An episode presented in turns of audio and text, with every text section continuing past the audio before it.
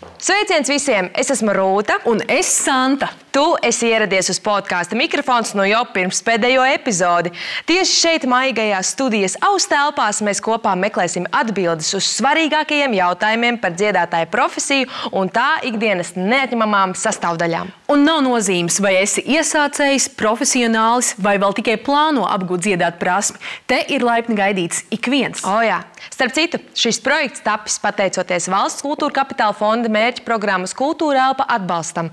Un katrs no šiem raidījumiem ir unikāls, jo mēs satikām vairāk kā 30 savu jomu profesionāļus, Un arī iepazinām vairāk kā 15 Latvijas mairažotājus, kuri ar saviem produktiem iepriecināja raidījuma viesus un iespējams arī kādu no jums. Jā, bet Arī mūsu podkāstu atbalsta ne tikai mairažotāji, bet arī pašmairažojums burvīgie JZ mikrofoni.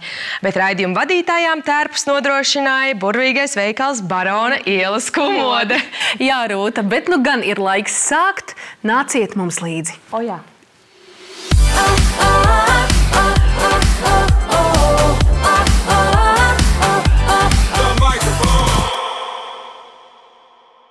Klāt jau devītā podkāstu mikrofons epizode, un šodien runāsim par ļoti būtisku tematu, kas skar būtībā katru vokālistu. Tas ir mūsu izteiksmes līdzeklis, šoreiz valoda. Un tā arī mūsu epizodes nosaukumu varam nosaukt valodas īpatnības dziedāšanas apguvē. Paldies, Santa!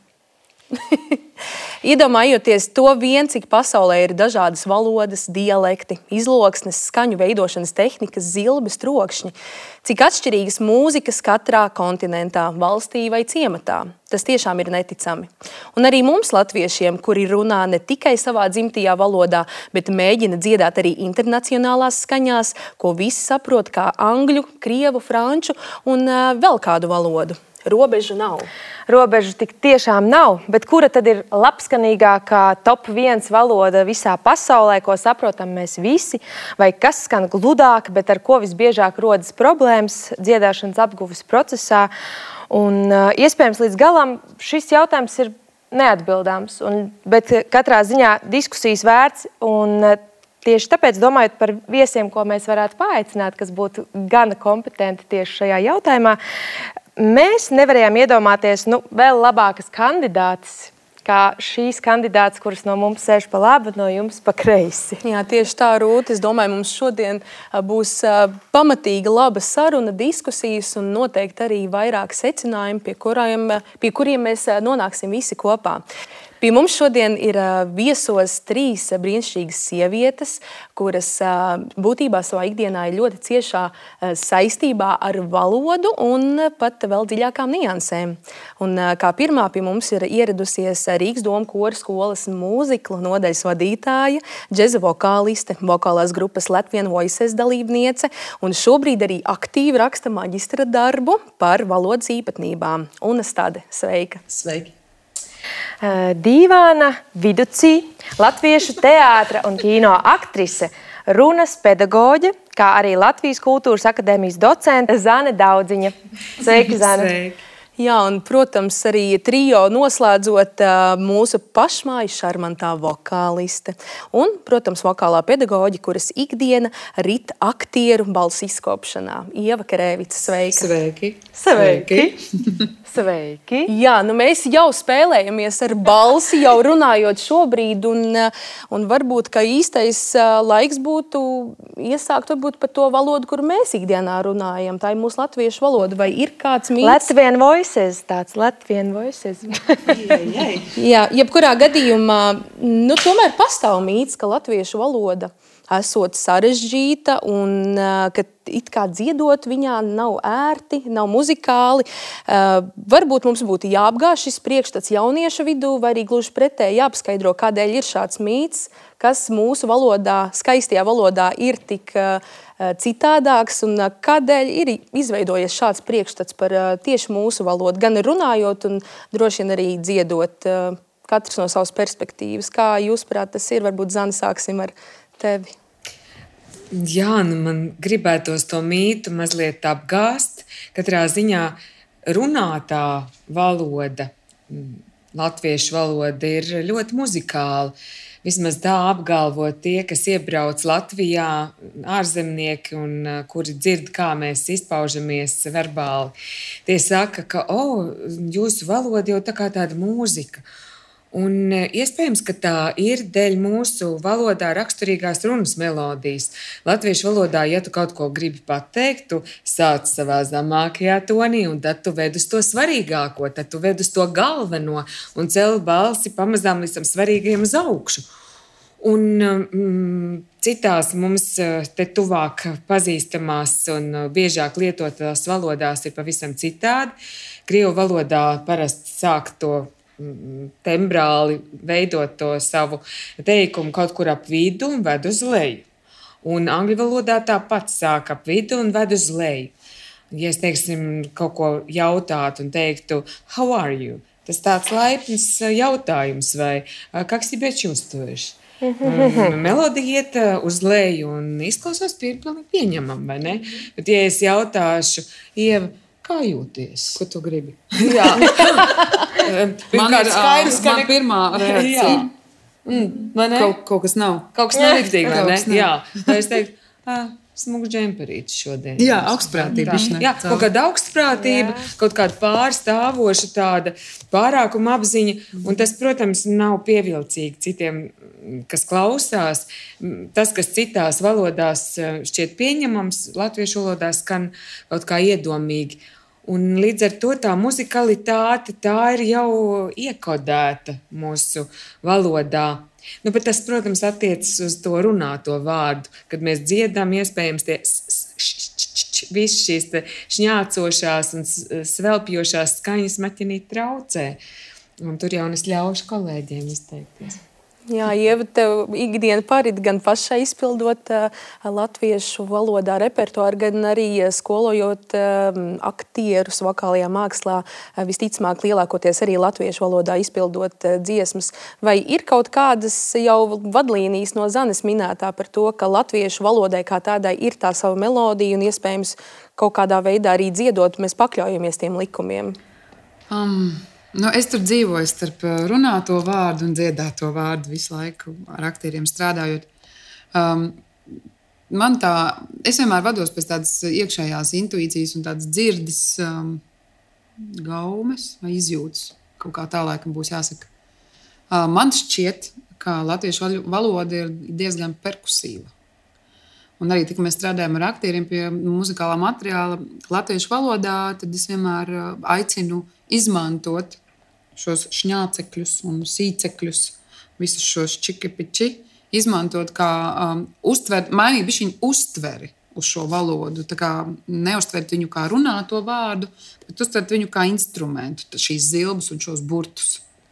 Un tad, kad tas nomainās tajā psiholoģijā, tad uh, tur pavarās pilnīgi jauns vektors, kā viņu uztver vispār to dziedamo latviešu valodu.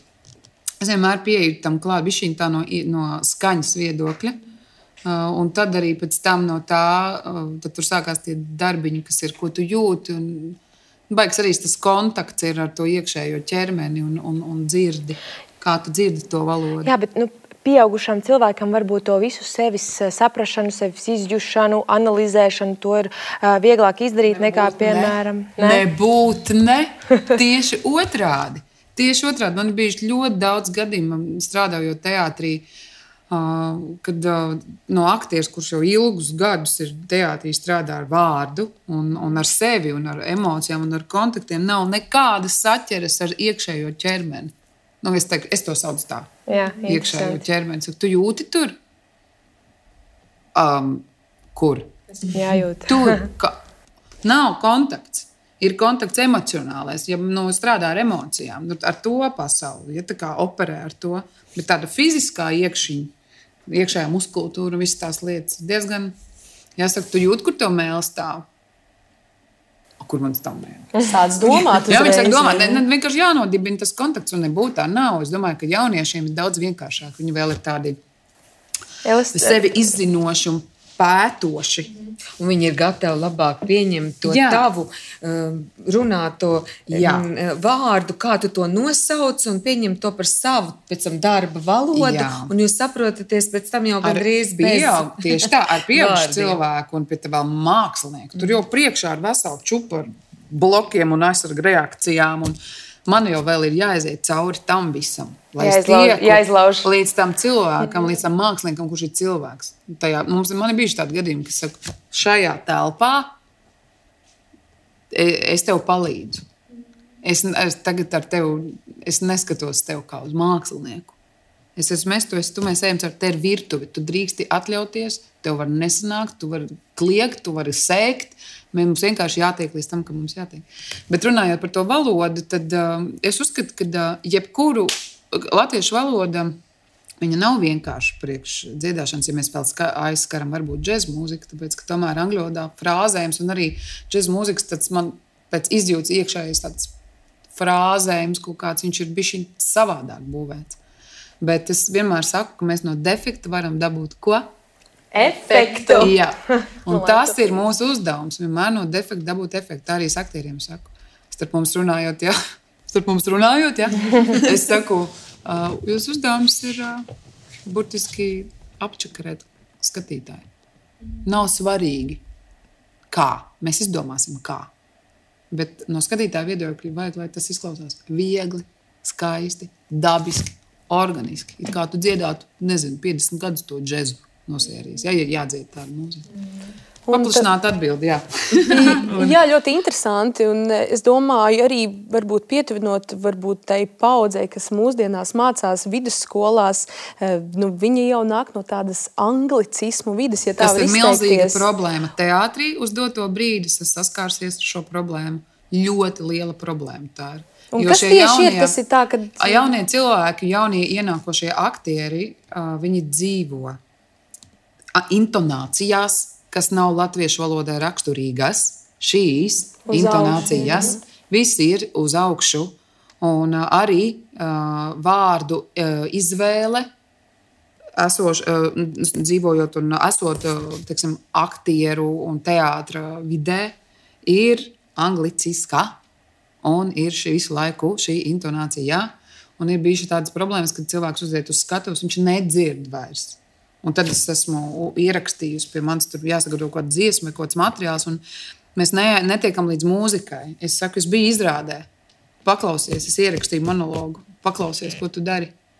Un cilvēki Tas ir, šoks vienkārši. Bet es saprotu, ka nu, cilvēks jau nav vainīgs. Viņš dzīvo tajā vidē un klausās tādu mūziku, visas filmas, visas šīs lietas. Tas, tas viss ietekmē. Bet vienkārši tā problēma, tā ir izvērtusies par milzīgu, milzīgu problēmu. Man pat ir arī tāda uh, situācija bijusi, ka es runāju ar cilvēku, kurš ir ilgu laiku dzīvojis ārzemēs, Latvijas. Un es jūtu, ka nu, parādās komunikācijā spriedze, tāpēc ka es saprotu, ka es nesaprotu, ko viņš man saka. Viņš runā latviešu valodā, bet es nesaprotu, ko viņš man saka, tāpēc ka vārdu secība intonācija ir tā, kā viņš domā. Viņš domā pārsvarā angļu valodā, ļoti, ļoti pārsvarā viņš ārzemēs runā angļu valodā. Ja? Tā ir baigā problēma arī pie filmu ieskaņošanas un, un, un runāšanas. Ko es pašlaik arī daru? Pie, pie filmu vai mūzikas runāšanas, man liekas, ir visgrūtākais tas, ka, ka, jā, ka ja angliski tas, tā frāze ir ar, ar to intonāciju, nā, nā, nā, tad mums viņa ir pilnīgi, pilnīgi Pilnīgi jāapgāž. Ja, tur ir pretēji. saistība arī ar tulkojumu. Jo ar ir jaunie tulki, jā. kuri tulko burtiski, es atļaušos teikt, tā kā ir angļu valodā. Un, un, jāpaspē, jā, un ir tāda sajūta, ka pazūd valodas tāda dabiskā nu jā, melodika, literārā domāšana. Tiek izmantoti vārdi, kurus mēs neizmantojam. Valodā neizmanto tādus izteicienus. Tas mums ne, ne, jā, jā, jā. nestrādā. Ja? Tā ir mm. īstenībā tā ir baigā, baigā liela problēma. Diemžēl man tiešām ir sajūta, nu, es negribu, lai tā ir, bet tad cilvēka tā valoda izmirst. Un, tādā, un, jā, tas, ir, šī... tas ir tieši tik varbūt arī radikāli un, un diezgan tā dramatiski jānostāda, jo mēs, mūs ir ļoti maz. Mēs Jā. esam tik, cik mēs esam. Un, ja vairums no jaunākās paudzes konsekventi izvēlas saziņai savā starpā, arī brīvajam laikam, citas valodas, Jā, nu, savā starpā. galvenokārt angļu valodu kā savu vadošo tādu mm, vidi, tad um, ir tā, ka aktieri jaunie vēl ļoti labi salīdzinoši Viņus dresē vienkārši. Bet, eh, bet kas notiek ar, ar citiem jauniešiem, kuri nesaskars ar to interesi par uh, valodu un runu? Un tur ir patiešām tas ir traģiski. Reizēm atbrauc kāds no manu bērnu draugiem un grib ļoti labprāt ar mums parunāties, mm. bet viņam ir grūti atrast vārdus, jo visu laiku klausās podkāstus citās jā, valodās. Multfilms un, un viss. Jā, un viens vai. ir tā runas melodija, bet ļoti svarīga nianses ir arī skaņas kvalitāte. Nu, piemēram, no krievu valodas jau mēs esam mantojuši to ļoti cieto ulu skaņu. Uh, Uh, cilvēks, laime, un Latvija, un liktenis, un līgo, līgo svēts. Un, un, un cietais I Vairs neviens spicu smuku nevar pateikt. Mm. Viss saka, uh, cilvēks, nu, tādu atbrīvot, kā mana kolēģe Aina Matīs labprāt ironizē, ka latviešiem ir tāds um, vienotais uh, patskanis, ai, jau viss vienā vietā. Ja? nu, tas ir tas, kas traģiski kropļo mūsu valodas skanējumu, un mēs pavisam neaizdomājamies, ka latviešu L būtu tur, kur augslējs satiekas ar eh, zobiem, tā bedrīte vai, mm -hmm. vai, vai tā rieviņa. Tur būtu jābūt uh, mēlis galiņam, nevis pie zobiem, pie zobiem vai, pat vai, ne, vai pat starp zobiem. Jā, nu, jā, jā. Vispār jau pateikt, var, bet vai vajag, ja mūsu valodai ir tas ļoti īpašais, tāds liegais skanējums. Uh, Nevajag jau tāpēc uzreiz tā kā 30. gados teikt laimi un līniju. Jā, protams, varbūt, nu, kaut kādā ziņā uh, it īpaši jau jaunieši iet līdz tam laikam, un, protams, ka viņi nepie, nepie, nepiefiksēs to, vai viņi pateiks l, vai viņi pateiks l, iekšā, priekšā vai aizmugurē. Un uh, tik interesanti arī, ka droši vien tie jaunieši paši to nedzird. Ne. Un, piemēram, Nē. tu nodzīvoji vairākus gadus Ņujorkā, vai atgriežoties Latvijā, tev ir pazīstams šīs problēmas, iespējams ir izmainījusies tā latviešu valoda, un ka pie saziņas tajā bija jāpierod no jauna kaut kādā ziņā. Jā, to ir yes, of course. Yes, of course. um, man šķiet, ka pirmā intervija, ko es sniedzu, bija Džezina uh, žurnālam. Un tad, kad man atsūtīja šīs intervijas uh, transkripciju, transkripciju tas bija diezgan uh, šokējoši un ļoti Pašai? interesanti. Ļoti interesanti, jo es esmu tā, uh, tas cilvēks, par kuru tu iepriekš runāji. Nu, ne, ne konkrēti es esmu tas, varbūt, kas esmu, es arī nezinu, bet es esmu tas cilvēks, kas jauc vārdu kārtību. Es domāju, primāri angliski, jo es mājās runāju angliski. Okay. Es primāri strādāju ar angļu valodu, ar jauniešiem. Un tāpēc mana latviešu valoda ir ļoti slikta, mana izruna ir slikta, Jo angļu, lai skanētu vairāk angliski, ir jātaisa vaļā mute ar vien mazāk un mazāk. Kamēr latviešu būtu normāli runāt šādi, un tad izklausās ļoti skaisti. Bet es jau tā nerunāju ikdienā. Varbūt es aizēju uz rādio, bet tagad es varu tā parunāt mazliet. Un mazliet pat jau pēc pāris sekundēm jau pēc pāris sekundēm es reāli runāšu tā. Un es panetēju vaļā muti, un tas nav nekāds pārsteigums. Tas, kas ir daudziem arī, tu, nu, kas ir novērots, kad, kad negrib taisīt muti vaļā. Arī dziedot. Negrib taisīt muti Jā. vaļā. Bet interesanti, ka e, lasot e, vienu tādu vokālās pedagoģijas e, padomu grāmatu un klausoties to pievienoto disku, viens no kaut kādiem 20 likumiem, kam viņa kā, vēlējās vērst lasītāju, klausītāju uzmanību, bija tāds, ka, ja cilvēkam runājot, ir mute un viņam ir, ja, tad tai jābūt vaļā. Un runa bija par angļu valodu. Tā kā faktiski jau, protams, ka angļiem varētu būt savs priekšstats par to, kas ir mote vaļā, un latviešiem ir kaut mazliet cits, vai ne? Tieši Tur es tev piekrītu.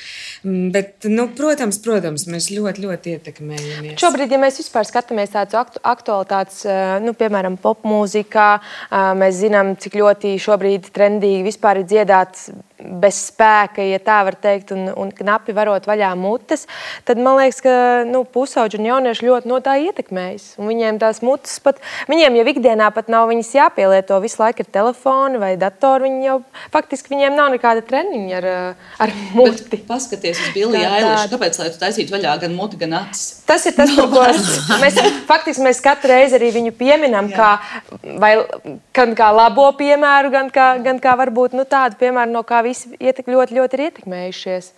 Bet, eh, ja mēs vēl, mm, ja mēs vēl mēģinām atšķirt to angļu valodas un latviešu valodas eh, atšķirību, ja mēs zinām, angļu valoda ir, ir visinternacionālākā, to mēs. Eh, nu, ja ne, ja ne Eiropā, tad vēl tālāk mēs noteikti to visi zinām un pielietojam.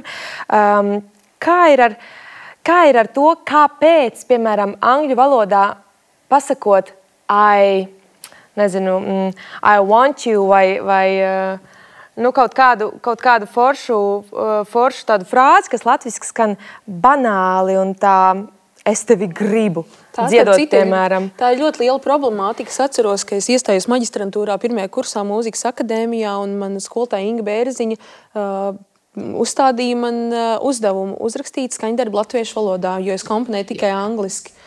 Oh, ļoti liels izaicinājums. Tas bija grūti, cik tas bija grūti. Bet, Un tu neesi pat piefiksējis, ka ikdienā jau komunicējot, tā nav tādas problēmas, bet tajā brīdī sastopies, ka angliski love, latviešu ir mīlestība. Jā, tas tur arī ir mm -hmm. iekšā arī frāzē. informācijas, jā, un, mhm. un tas ir tik... Nu, ja tu iztulkot angļu dziesmas, ko dara, piemēram, grupa tra Translateris, kas ir joka grupa, viņi burtiski iztulko uh, angļu uh, tekstus uh, latviski. Mm. Nu, tas skan vienkārši traģiski. Ja, ja tu domā, ja tu, piemēram, iztulkot kādu dziesmu un sarakstītu tieši ar šādiem tekstiem, tas, tas būtu tā būtu tiešām vai parodija, vai kaut kāds joks, eh, bet katrā ziņā nekas nopietns kā, liekas, kā muzikāls produkts. Jā, man liekas, ka tā, es tikko vienkārši man ienāca prātā tā lieta par. Um, es kaut kā, bet tas ir mans personīgā pieredze. Es izjūtu katrai valodai apkārt zinām tādu kaut kādu mūzikas skaņu, intonāciju, vibrāciju, teiksim tā.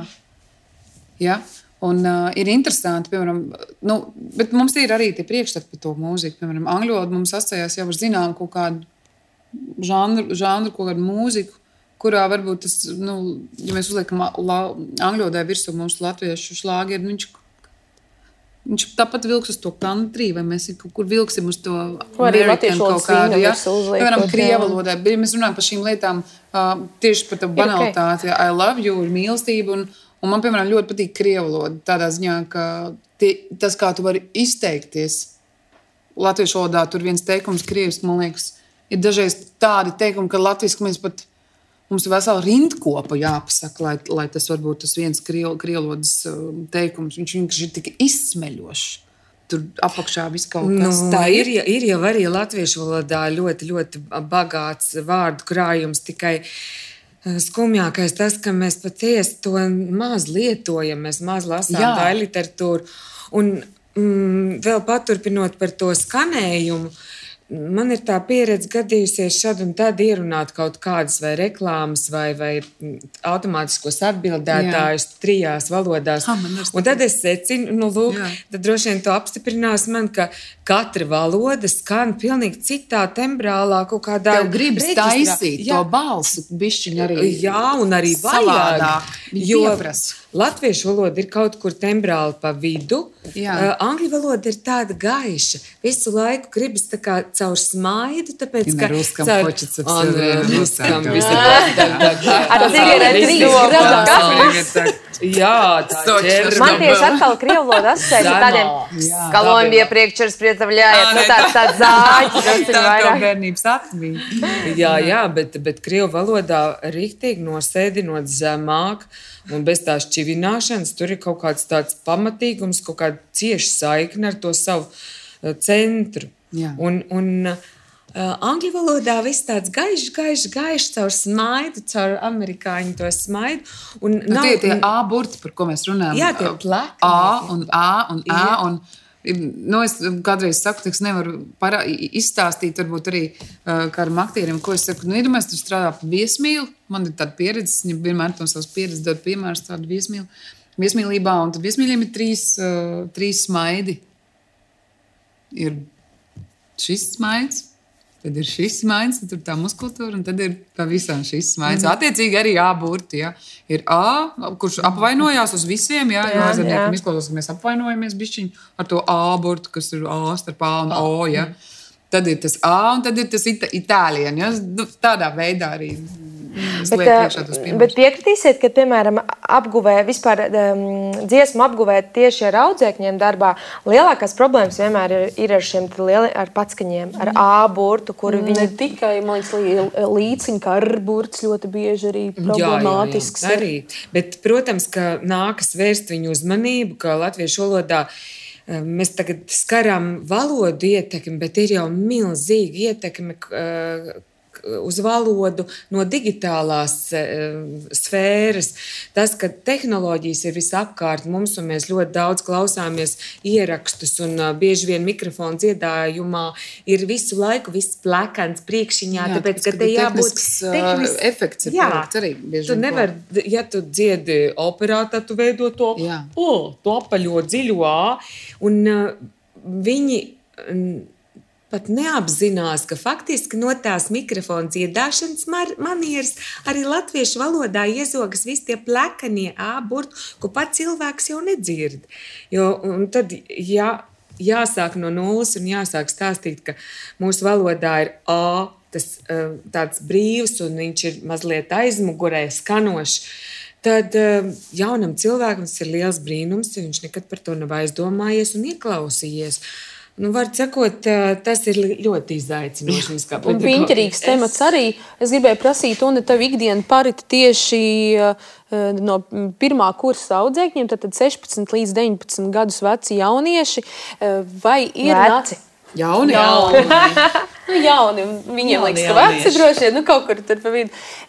Kā, eh, kā varbūt tu kā pedagogs cīnies ar kādām varbūt, eh, lietām, kuras fonētiski nespēja jaunieši izdarīt? Mēs jau paspēlējāmies gan par A, gan O burtiem, un iespējams pat līdzskaņiem. Vai pedagogi sadarbojas ar logopēdu, varbūt mācību procesā? Vai ar runas pedagogu?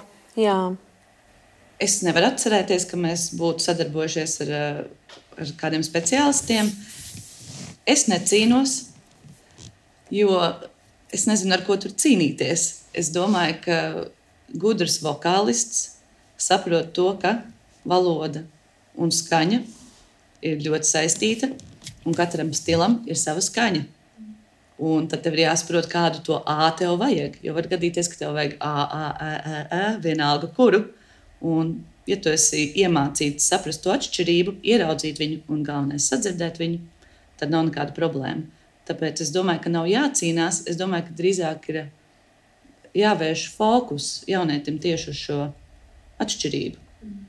Jo, kad man pirmo reizi pārmeta, es, es studēju Grācā, un man bija angļu valoda četru gadu garumā speciāli vokālistiem.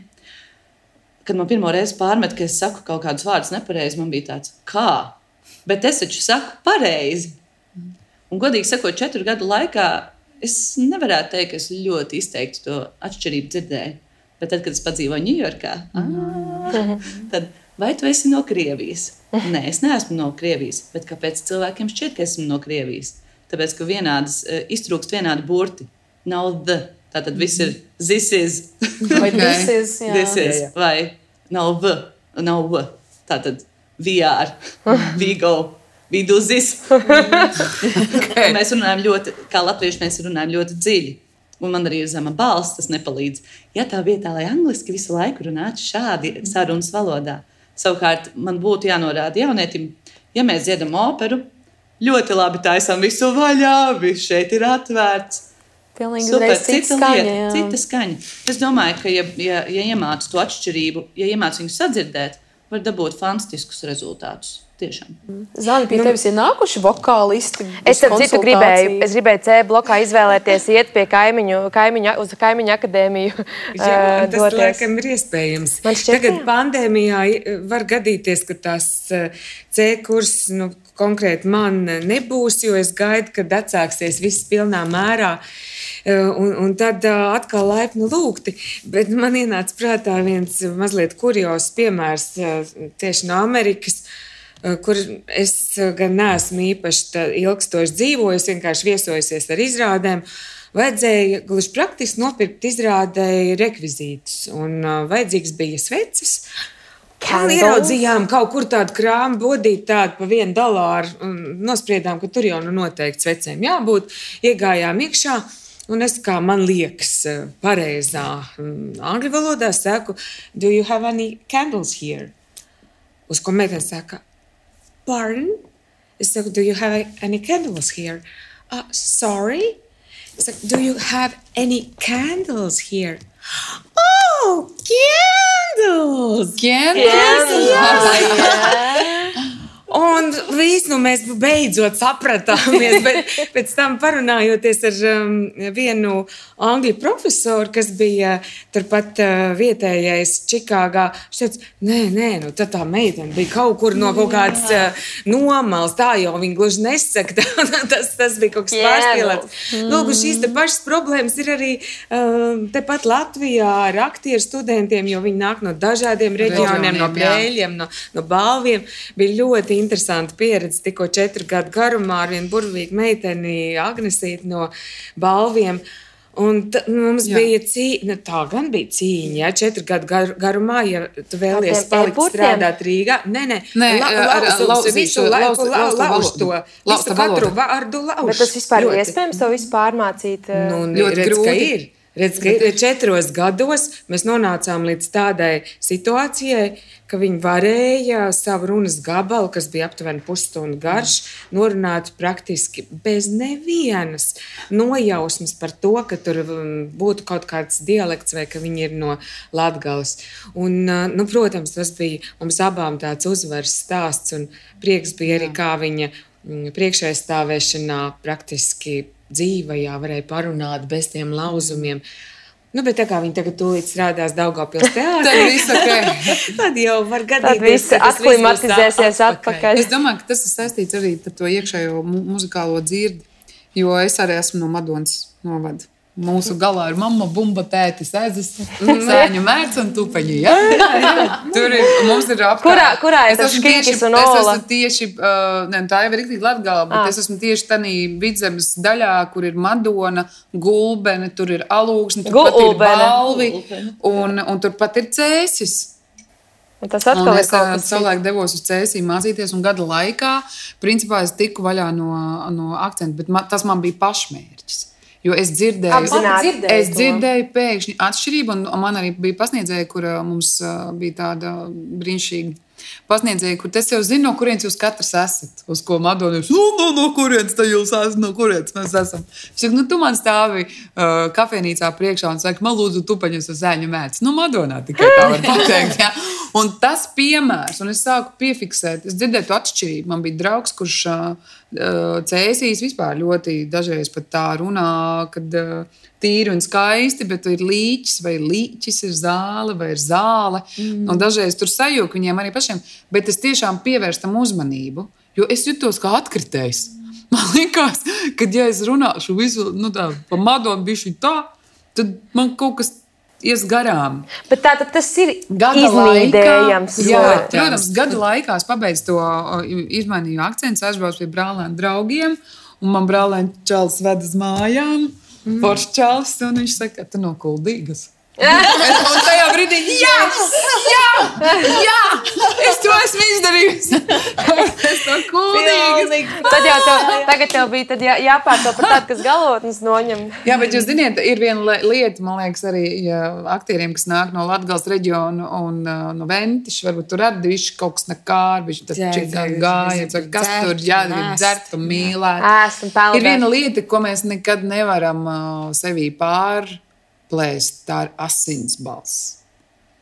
Es aizbraucu uz Madonu uz trim nevajag. dienām, un es atbraucu uz Rīgu, runāju fluently rīdzinieciski, un pēkšņi man ir iznāk ārā bumba. Up, un tu runā, tu, un es pilnīgi tas bija. Un, un pilnīgi tā kā.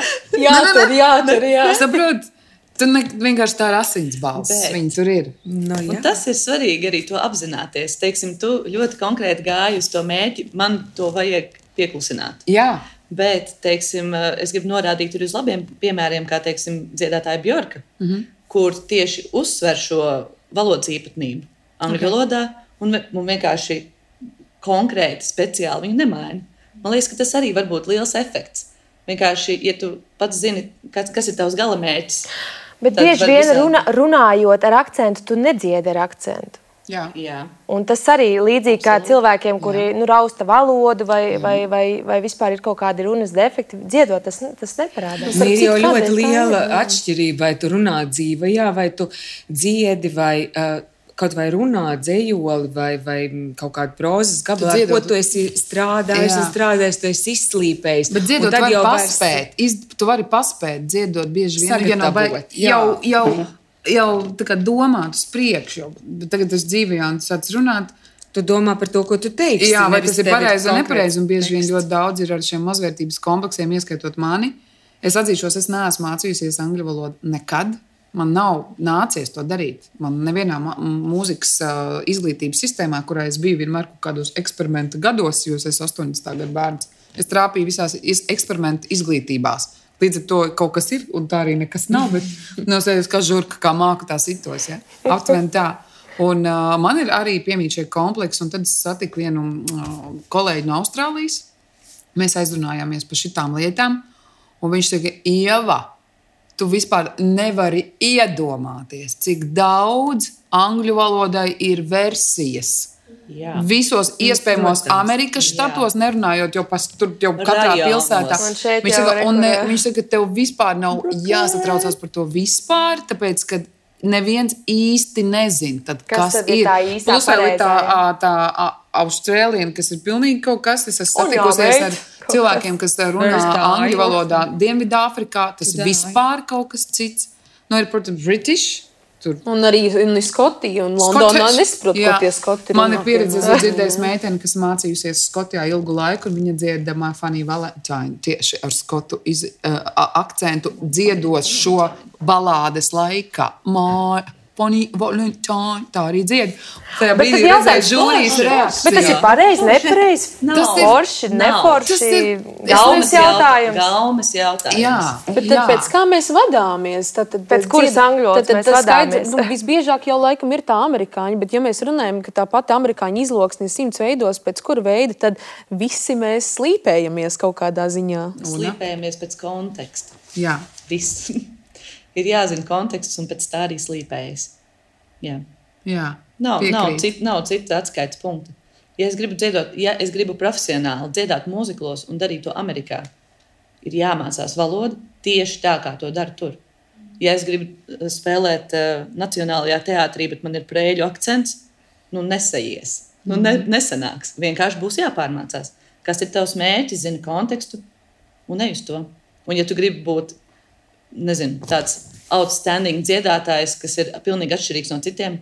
Bjorka, lūdzu, ejiet, darbojieties, uh, Sigur Ross, dziediet savā valodā, pīkstiet, kā jūs gribat, un tas būs forši, ja tas būs kvalitatīvi.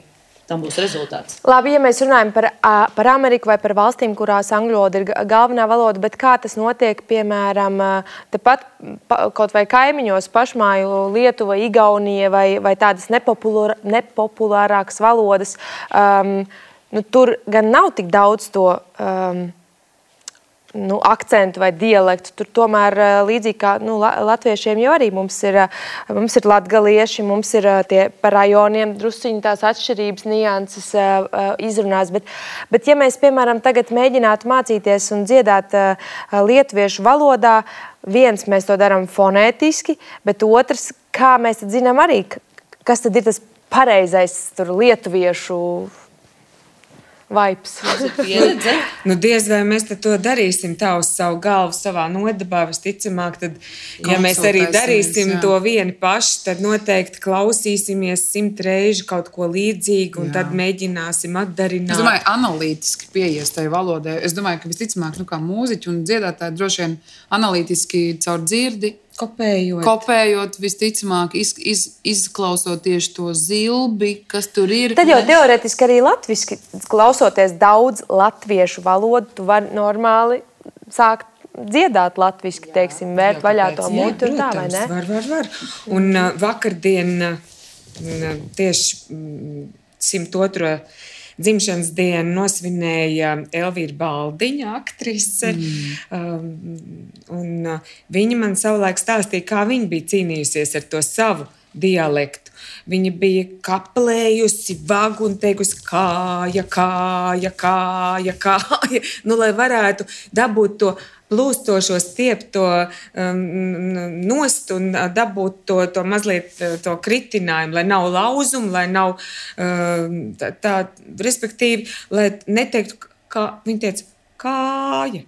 Kāja. Tā kā, tā kā arī kāpjošā intonācija viņai bija no dabas tajā viņas uh, tipiskajā izloksnē. Uh, Un nav cita ceļa, kā slīpēt, slīpēt, slīpēt. Tad, kad es sāku strādāt, spēlēt neprāta cenā, tad veids, kā panākt krievu valodas skanējumu dzīvu, bija ierakstīt Raf, Jakova Rafalsona balss ierakstā. Viņš man ielasīja mm. manus tekstus, un es gāju ar diktafonu pie auss pa ielu, un diktafonā skanēja viņa balss, un es teicu, da, papačka. Хорошо, папочка. Visu tas laiku izcils sniegums, tas bija vienkārši labākais. Tas bija labākais ikons. Bet, zini, jā, man tieši Tas bija varbūt superīgākais. pirms mēs tā kā noslēdzam arī to, to latviešu bloku nedaudz, tas bija, uh, bija tas, tas viens brīdis, kad uh, Zani man šķiet, tev visu laiku bija jārunā latviski, bet ar krievu akcentu, piemēram, Jā, es jā, pērku jā, jūsu vīru un viss. Un man likās, vai tu pēc tam ikdienā ir viegli attiet atpakaļ uz to it kā pareizo latviešu valodu, lai, vai tomēr iekrīt kaut kādi akcenti iekšā? Jā, jā, jā, jā. Visādi kuriozi. Nu, ar laiku es iemācījos to tā izslēgt un pārslēgt, bet nu, noslēdzot šo tad, nā, sadaļu, man jāsaka, ka sākumā bija ļoti grūti. Mēs spēlējām kopā ar Mārtiņu Freimanu, un viņš reizēm paaicināja mani uh, uz centru kopā ar savu mm -hmm. taksīti. Viņš izsauca taksīti, un tad mēs braucām reizē. Viņš vienmēr teica, daudziņā! Nāc ārā, nāc ārā. Es jau kas ir? Tu taču visu laiku runā vēl ar to akcentu. Un es pati to nedzirdēju. Un tas bija vienkārši traki. Bet tad bija otrs kurjos. Es jau sen vairs nestrādāju, varbūt nespēlēju šajā seriālā. Un cilvēki, kas man redzēja kaut kur, kaut kādos kursos vai semināros, viņiem visu laiku likās, ka viņi dzird to akcentu, ka tā daudziņa tomēr ar krievu uh, akcentu. Bet man runā. liekas, es pirms tam tevi ne, nu, nepazinu, nezināju. Un man liekas, ka, ka, tā, tiešām, ka tā ir tava balss, ka tev tiešām Arī. ir tas akcents no Tas bija dabas. mans tāds. pirmais lielais valodas šoks. Jo manā māte savukārt strādā reklāmā, re, reklāmā un ir strādājusi ar visiem aktieriem. Un es, es nu, biju nezinu, nu, ļoti maziņa. Un es tādu skatos, skatos un saku, "Bet kā tu vari paspēlēt latviešu teātrī ar tādu, tādu valodu? Un manā māte saka, bet viņi runā latviešu īstenībā. Viņi tikai spēlē. Es saku, nu, bet tas jau nav iespējams. tas bija, bija tas pirmais Jā, lielais šoks jā. īstenībā bija tu. Ka, var dažādi. Viens cilvēks. Pēc tevis es arī es, eh, Jā. pēc tevis es sāku trenēties pati Jā. tādā runāt, lai, lai ir Jā. tas akcents. Es pilnīgi izmantoju zemi kā paraugu. Jā. Absolūti. Nu, cik fēni. Nu, es tieši ar, ar šo paraugu arī mm, vedinu savus studentus, kuriem ir tie dialekti.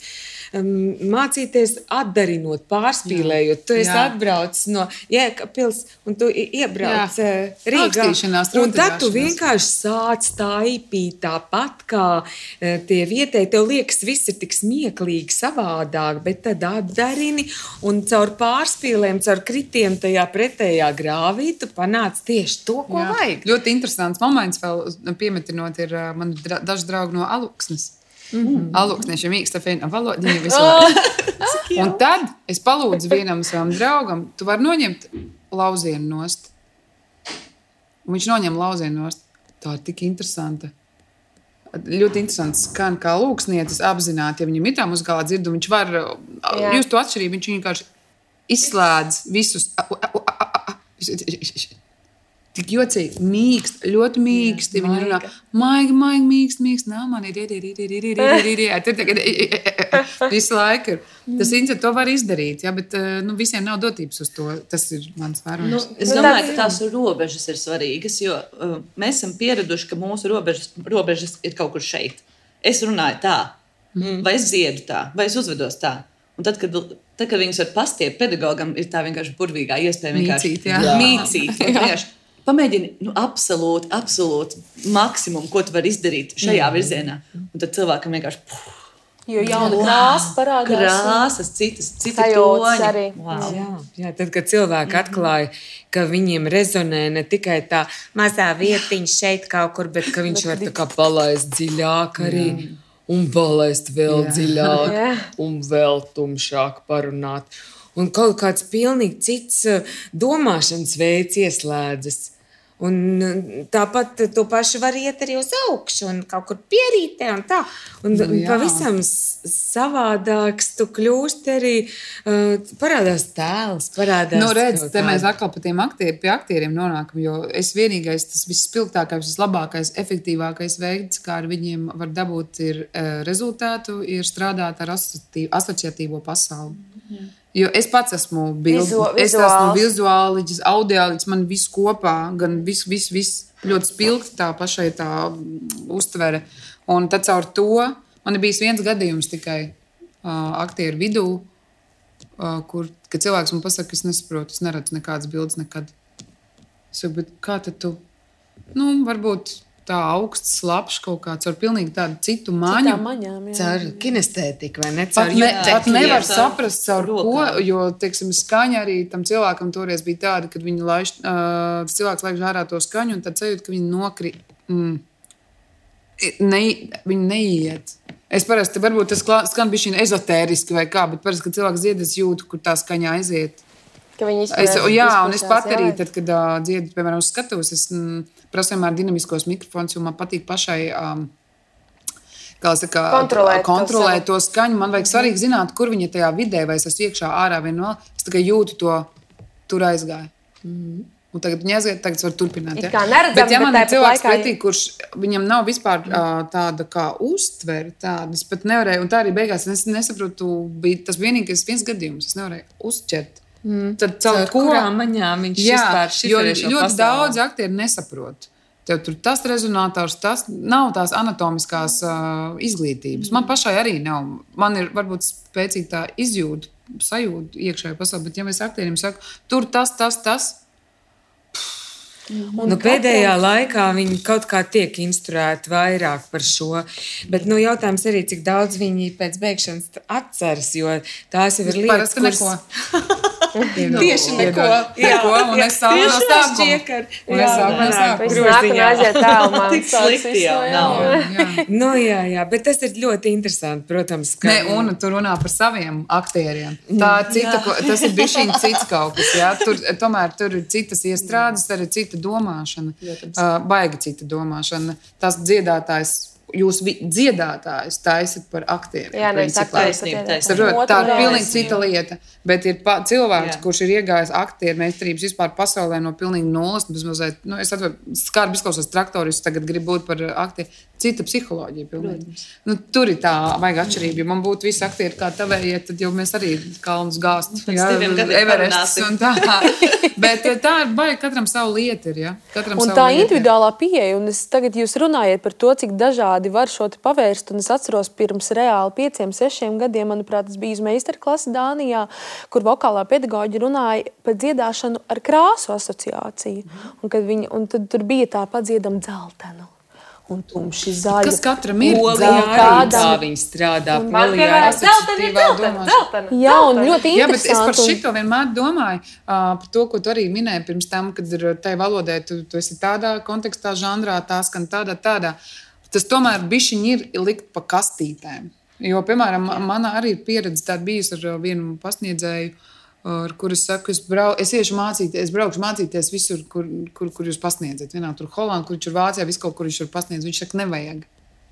Es saku, kā nevajag? Visiem vajag, man nevajag.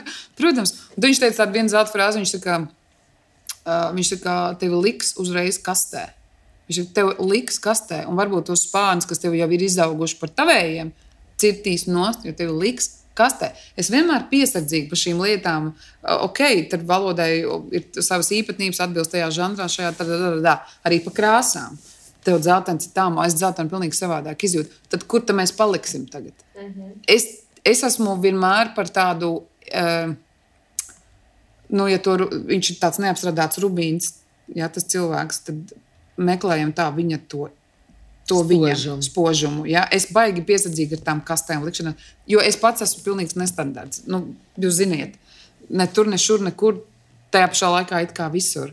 Un tāpēc man liekas, ka es esmu par to, ka meklēt to, to katram to savu vislielāko. Tāpēc es, eh, tad, kad arī tur runāju, toreiz eh, pirms mirklīša par tām valodām, un tagad par tām krāsām, nu, nezinu. Nu, gudrs tev tas skolotājs ir bijis. Jo nu, es domāju, ka tu esi viens no tiem vokālistiem, es pieņemu tā, kas ir tomēr sava ceļa ļoti izteikts gājējs. Un tad kāpēc jā. tevi likt tajā kastē, ja tev jau ir pašam tā krāsa tik spoža? Tad vajag to savu, savu krāsu nest un to savu Nu, īpašo. Jā, nu redz, un Dod. es pēc Tas tā ir arī forši. kaut kā arī vados, bet visiem, protams, tas arī nestrādā. Nu, teātrī Un tas tie- tā nestrādās un tie- ir- vajag jā, ir specifiskāk. tādi, kam tur tādi, kam neaizlidos. nestrādā. Bet tā. ticiet man, tad, kad šie cilvēki atrod kaut ko pēkšņi oh, savu. Mm -hmm. nu, jūs zināt, tas ir nenormāls mm. gandarījums. Vienkārši man ir bijuši gadi, kad sēžu Dāvidas teātris zālē ja, un, un, un spēlē maestro, un iznāk tur viens aktieris, otrs, ar ko mēs intensīvi strādājam, un sēž. Un es pēkšņi piefiksēju, kad man nav nekāda analītiska, man nav nekāda līdzpazīšana, man nav nekāda, tur- nekāda tā, ka paņems, nepaņems. Varbūt vienā brīdī viņam Tāpēc saslēdzās, un viņš vienkārši nodzied tā, ka es jūtu, man, man, mani aizvest mūzikā līdz asarām nevar tik vienkārši. Ja? Izpildījumā kaut kādā. Ja? Un es mūsēju, es domāju, mūsu cilvēki, aktieri, kuriem strādāja, un pēkšņi man saslēdzās un saprotu, oh! Re, kur tie visi gadi ir? Re, kur ir? Jā, un, un ir tā, tāda svētlēma gan tam māksliniekam, gan tam pasniedzējam. Tie ir tādi svēti brīži.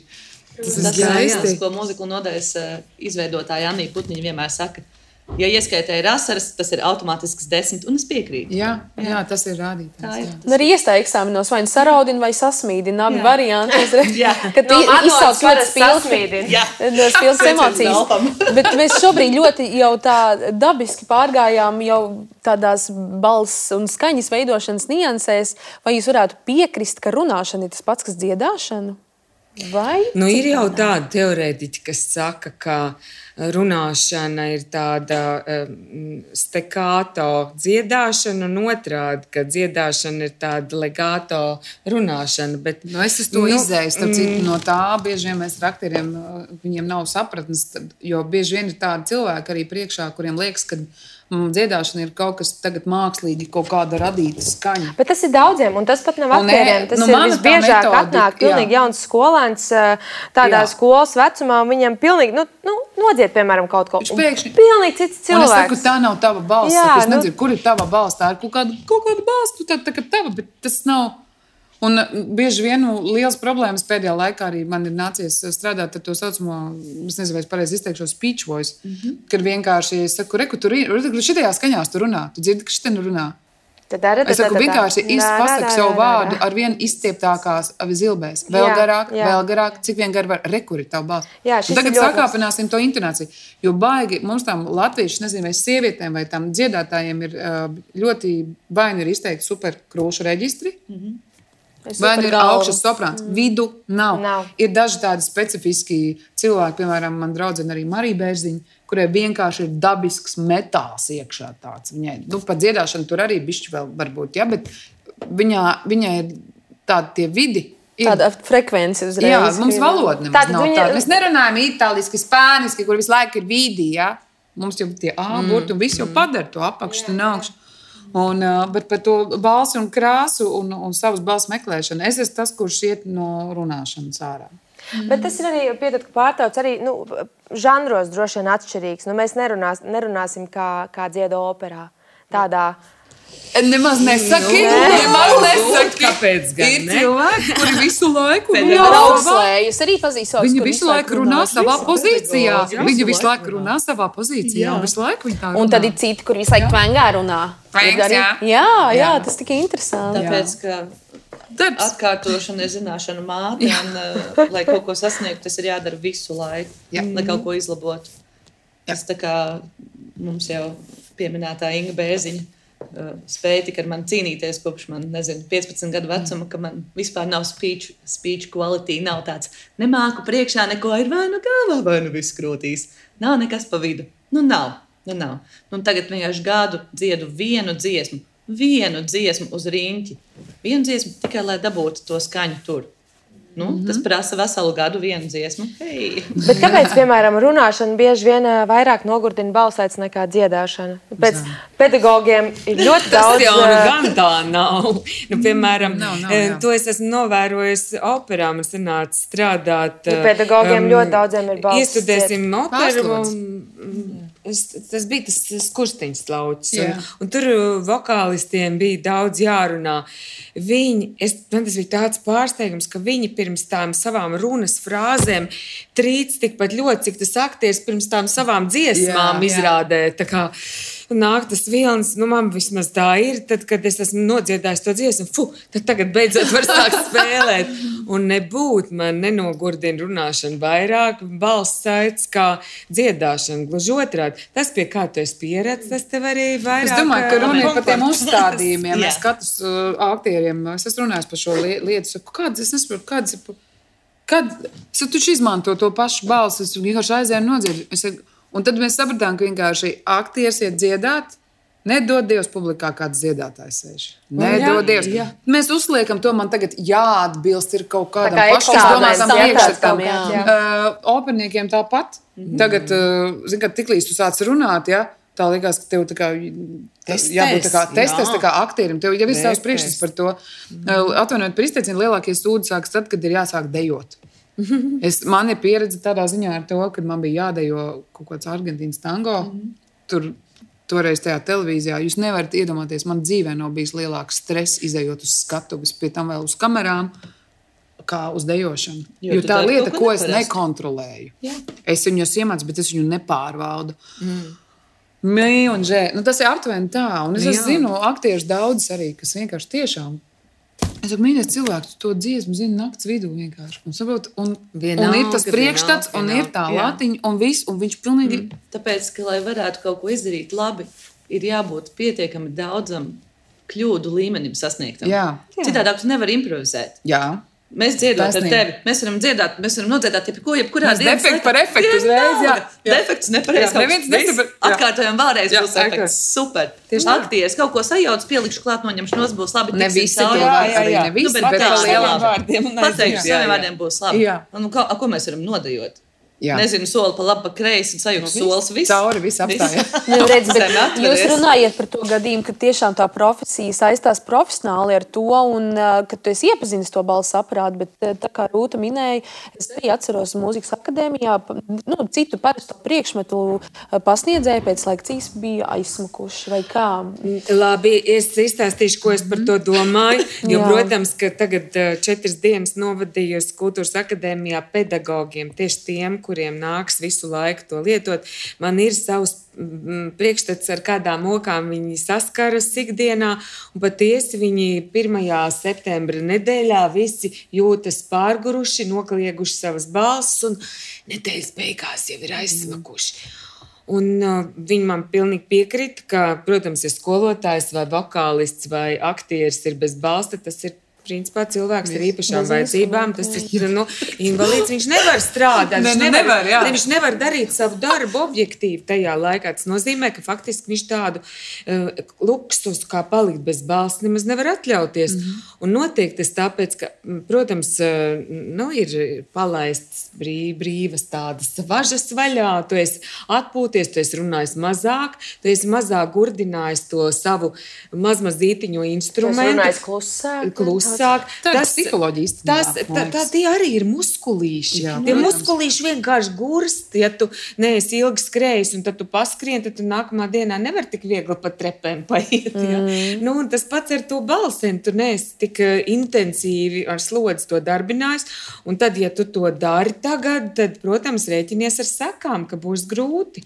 Un būs varbūt pat eh, mazliet uzbērstas jēlas, sasistas tās balsaitas. Ziniet, man liekas, ka tur ir vēl tas psiholoģiskais moments, baigs svarīgs. Jo jūs taču tas pamanīsiet, piemēram, ne- nevajag jau baigi skaļi runāt vai daudz, bet kad tev galvā ir tas, ka tu kādam gribi iestāstīt pēc iespējas vairāk, aiziet kaut kāda tāda. Tā kā forsācija No bija tā kā no, prā, prātu, no jā, prāta. un aiziet galvas jā, rezonance. Un aiziet bija šī tāda ķermeņa iespringums nedaudz, un līdz ar to arī viss iespringums. Un mm -hmm. it kā mhm. neko jau baigi daudz nedarīt, bet kāpēc tu jūties tāds noguris un arī balss noguris? Tāpēc, ka visu laiku tu forsē, tu to spiedienu taisi, bet tas ir no prāta viedokļa. Es uzskatu, ka psiholoģija vispār dziedāšana jau ir baigā psiholoģijas lieta. Un, un tur spiedienam būtu jābūt tikai un vienīgi ar diafragmu, vai ne? Jā. Un šeit visam būtu jābūt Mierīgi. vaļā, un ķermenim būtu jābūt vaļā. Nu, tā, tas tieši tā arī ir. Nu, es saku, ka dziedāšana ir sports, un es pie tā pieturos. Es esmu par to simtprocentīgi pārliecināta. Tā kā man nu, pat tās viens, eh, viens jaunietis prasīja. Bet es varēšu ar laiku ilgāk šitā no, nu, padziedāt, tā kā vajag. Tieši šodien mums ir mūzikli un jādzied ir divas stundas pēc kārtas, nu nogurst.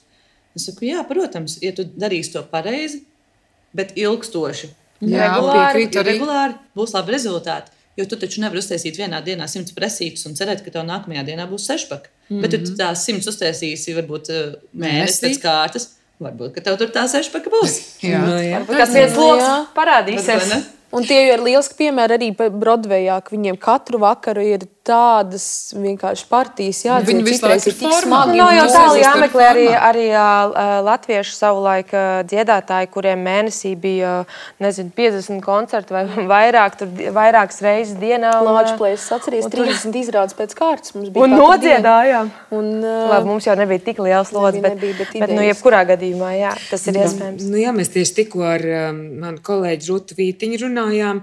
Viņa atgādināja tādu situāciju, kā Anita Garanča savulaik laiku esot bijusi ļoti eh, izmisusi, ka Elīna ir izvēlējusies eh, kļūt par dziedātāju, jo viņa teica, viņa taču nevar bērns iedomāties, ka pēc tam lielajām operām sāp tā balsene, ka fiziski sāp balsēts, kakls ir vienkārši izmocīts.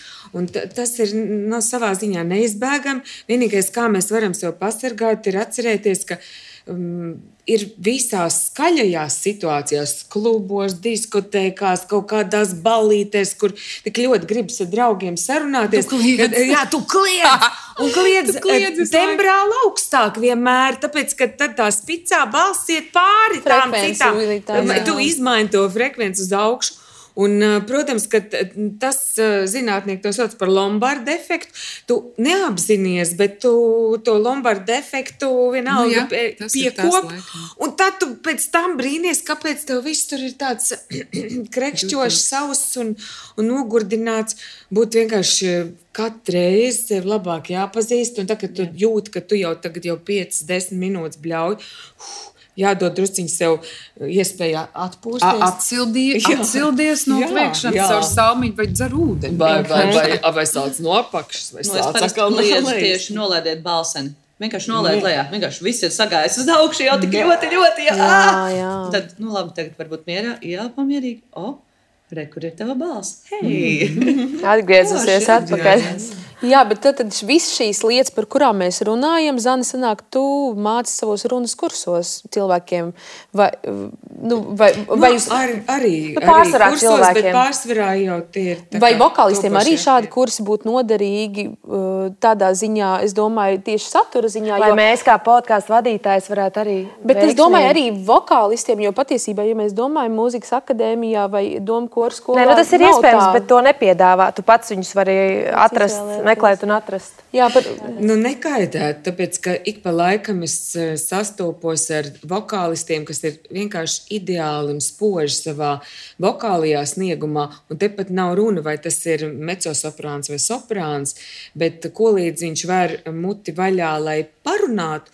Tā viss tur skrapst un brakšķ, un tā runājumā mm. balss ir tāda visu laiku ar kaut kādu tādu Nu, pieskaņu, tā piebrakšķiena. Un es īsti nevaru saprast, vai tur ir kaut kāda gļota uz tām saitēm uzkritusi, vai tur ir samocīts tāds tulznājums. Nu, tā to nesauc tulznājums. Mezglainas. Mezglainas, tāds mukozes, tā kā, tā kā ar tulznām virsū tādiem pūslīšiem tās balss saites. Nu, grūti pateikt, kas ir iemesls, bet patiešām tāds vokālists debesšķīgi pārbaud, pārvaldīdams savu uh, vokālu dziedot, nespēja izkontrolēt savu runājumu balsi. Kaut gan runa ir par tieši to pašu mazmazītiņo balsinīti, tām pašām divām balss saitītēm, kas kalpo gan tam, gan tam mhm. mērķim. Tātad vienkārši ir jāiemācās pareizs veids, kā ar balss saitēm operēt Tad, kad tu vienkārši verbalizē kaut kādus te kāto, vai ne? Nu, te, nu, bet uh, uzlabot dikciju, piemēram, vai pie, vai pie tevis un tavos kursos, tas ir iespējams? Jā, tas ir iespējams. Izņemot, nu šobrīd nekāda kursa nenotiek pat labāk, bet jā, nu tad, ja kaut kur es kaut ko vadu, tad jā, tad tas ir iespējams. Dikcija ir ļoti interesanta tēma, jo, manuprāt, vairs nav modē varbūt tā izteikti pārspīlētā dikcija. Tā kāda vecā skola? Ies, iespējams, man kaut kā asociējas tā, kā tas ir šobrīd. Nav jā, ir otrs grāvs bieži vien. Un Viņa ir muļājoša mutē. Es no nesaprotamās, no arī galotnes. Nevar muti vaļā. Un, un ko zem deguna. Tāpēc, ka cilvēks baidās būt pārlieku decents un uh, samākslots. Tagad viss ir modē, tāds kinematogrāfiski atbrīvots un tāds kā dzīvē ļoti atslābināts. Nu, tas nav ne labi, ne slikti. Vienkārši pilnīgi ir mainījušies kritēriji, mm. bet publika apmēram 50% ir palikuši vēl vecie. Viņi tie, grib saprast, par ko tad grib katru zilbi dzirdēt jā, saprast. Padomājiet, jūs sēžat izrādē un nesaprotat, nu, tas izrādi, ir ko runā jaunie Bet savukārt seriālā, ja tev šitā te pārspīlē, tad arī liekas nedabīsti. Un kino atkal tur tas liekas uzspēlēt. Jā, jā, citi noteikumi. Citādāk. Bet, nu, jā. Nu, ļoti grūti ir uh, atrast to līdzsvaru. Ne jau tāpēc, ka viņi neprastu izveidot skaņas, bet tāpēc, ka viņiem, kā jauniem cilvēkiem, esot visu laiku tajā uh, savā izklaides vidē, skatoties pārsvarā kino, ne jau teātris mm. izrādes, nevis lasot grāmatas, bet uh, baudot kaut kādus īsus ierakstīņus. Tie ir priekšstati, Jā. kas ir forši un kas ir dabīgi. Un tur modē šobrīd ir nu, tāds at, atslābināts, atbrīvots veids, kā, kā komunicēt ar pasauli. Jā. Bet tieši brīdī kaut kā liekas, ka tas ir laikam aiz slinkuma. Tev negribas mazliet papūlēties. Bet tas ir īstenībā šobrīd. ir cikliski. Es domāju, ka tas viss ir cikliski. Brīdī, kad paliks pat traku, tad viss runās tā kā un aptuveni. Tad varbūt, bet, bet varbūt... Tad, tad pretī nāk cilvēki, kas teiks, Kāpēc? Bet tā varbūt jauniešiem šķiet, ka, ka šobrīd tas ir modē, un, un tas pedagogs var teikt, ko grib tur rādīt priekšā. Taču... Mēs esam pietuvušies vienai tēmai. Nu. Es, nu, pat man ienāca prātā tēma.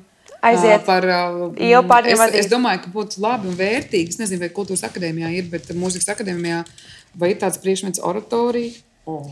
Nu, nē, nē, tāds es nezinu, vai tas priekšmets ir. ir, ir mēs ar šīm lietām, jā, okay, bet jā. mēs ar šīm lietām sastopamies ne jau tikai mūsu līmenī, bet arī politiskajā līmenī. Nu, tas ir vesels. Un tur ir veseli vadošie amati, kuriem tur ir jāmāk runāt un sevi prezentēt. Un tā ļoti būtiska lieta ir valoda Un intonācija ar valodas intonāciju vien var nomanipulēt ļoti labi. No, nu, jā, jā, jā, jā tikai negluži tas ir tas, ko mēs vēlamies. Tas nav mērķis, lai, mūs Protams, bet, uh, bet es domāju, ka tas ir baigi svarīgi jau nu, no turienes. Tas ir es... ļoti, ļoti svarīgi sākot no maza vecuma, lai mums būtu tādi pedagogi skolās, kuriem rūp dzīva un mm. artikulēta latviešu valoda, lai ir kaut kādi kritēriji jau sākot varbūt pat no bērnu dārza, no ģimenes. Un, Ģimene. diemžēl ir tā, ka ģimenē viss ir pārstrādājušies, bērns tiek labāk notupināts pie multenēm.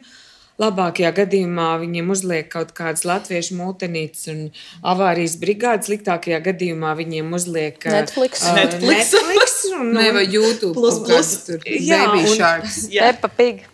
Un, jā. un viss, un, un, un bērns aug tajā modelī. Un viņam nav iekšējas nepieciešamības kaut ko artikulēt, mm -hmm. bet ka mamma un tēvs jau kaut cik saprot tāpat. Mm -hmm. Nevienam tāpat nav īpaši laika parunāties. Uh, Un, uh, es negribu krāsot visu tādās melnās krāsās, bet mums jāsaprot, ka tās konsekvences, ka viss ir saistīts. Mēs šajā pasaulē esam tādā tīklā, un ko līdz kaut kas sāk šļukt no uzmanības laukā, ļoti daudz kas sairst un, un izmaina visu to bildi.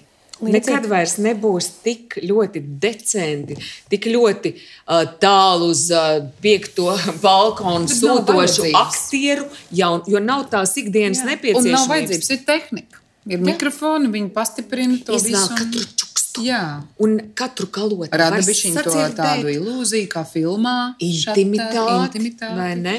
Ar to var spēlēties. Tas ir mm, ļoti debesčīgs um, režijas rīks.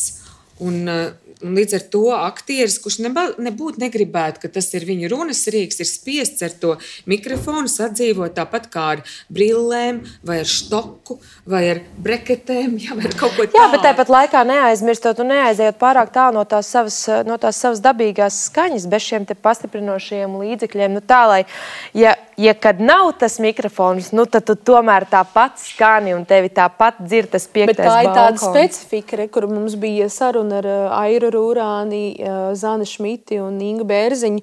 Un tur viņas tieši runāja par to, ka, ja tu tik ļoti pierod pie tā mikrofona, piemēram, kā tur uh, Inga stāstīja, ka viņa vienkārši ierodas, un ja viņai nav mikrofona, viņai ir atņemts kaut kādā ziņā.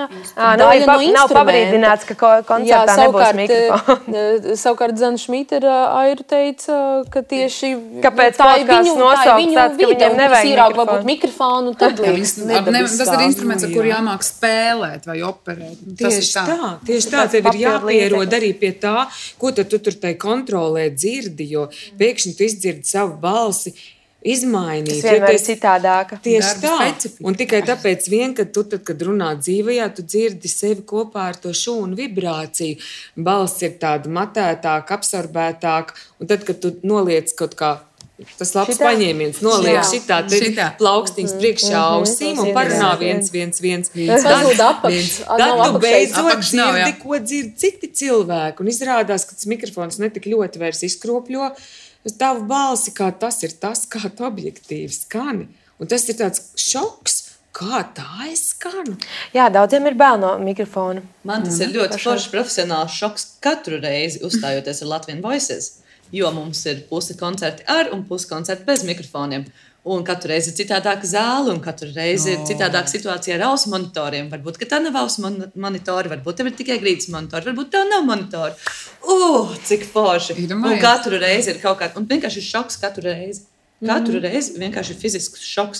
Tev, Kamēr- dzirde vienkārši piedzīvo šoku katru reizi, jo tev katru reizi ir pilnīgi citi apstākļi. Un būs tāds Baigi brīdis, ka būs jau viena alga. Jūs Nav, būsiet tik nepienāk. elastīgas, kad jūs vienkārši, man liekas, nu, vienalga, Vai arī būs tik apstākļos. daudz naudas, Vai ka katru tik reizi būs viens setups un vienmēr būs to, ko vajag. nu, tas ir, jā, tas ir baigi apgrūt, grūti. Es arī esmu bijis zem saucamajiem tankiem, visādiem jēziņiem.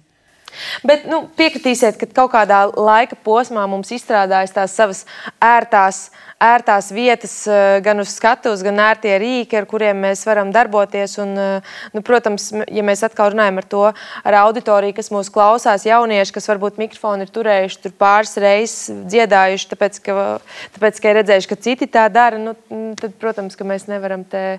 Um, Jā, un arī Viņiem likt nebaid- kaut ko uzreiz saprast. Un īstenībā arī saprast to, ka izdzirdot sevi kaut vai caur to pašu mikrofonu, tas ir tik normāli, ka tu, tas ir, tā ir sveša skaņa. Un, un tādēļ pat ļoti ieteicams ir, ka tu apgūsti jaunu repertuāru, varbūt sākumā, protams, bez skaņu apertūras, bet jau iekļaut savā ikdienas rutīnā arī mikrofonu kā instrumentu, jo būtībā džēza popul- populārajā mūzikā es teiktu, tas ir rokas pagarinājums, līdzīgi, līdzīgi kā diriģentam zīslis. Tas nav atsevišķs balss.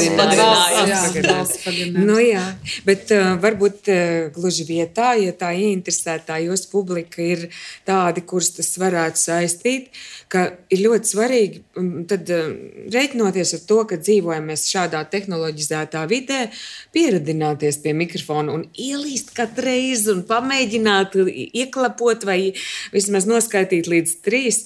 Ja tur kaut kur tu redzi, uh, iekārto zāli, nu, aizej, palūdz, vai pieeja vienkārši pasakot to viens, viens, viens. Jā. Mēģini kaut kā aprast.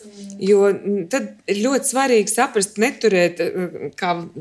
Skolu direktori mēdz turēt tā kā tādu sveci, kā kapas sveci kaut kur šeit, un, un patiesībā runā pāri, un tad tas mikrofons Un tur tas var būt, vienkārši turpat arī paliek pie tās Aiziet no darba. Un aiziet no darba. Es atceros, kā Adrians Kukuvas, pie kā savu laiku es drusciņi, nu, minimāli esmu pamācījusies dziedāt, un mēs kopā koncertējām.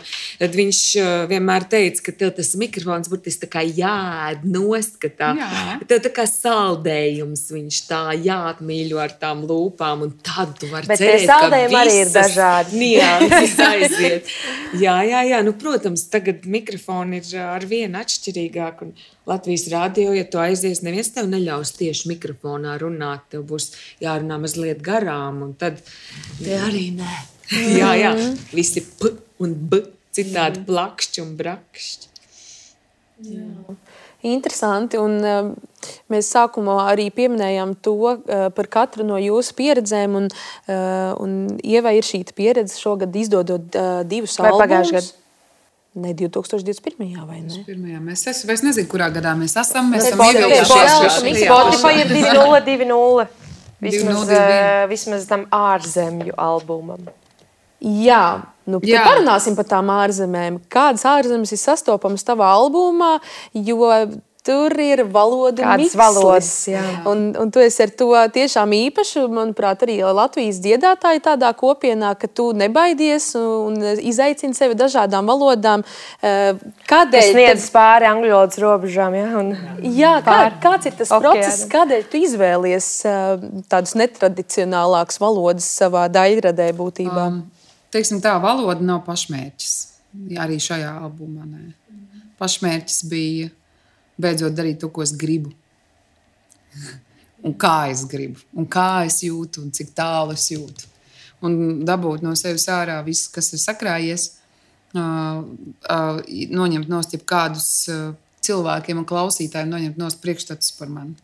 Viņš ir bijis šokējošs, tas albums, es zinu.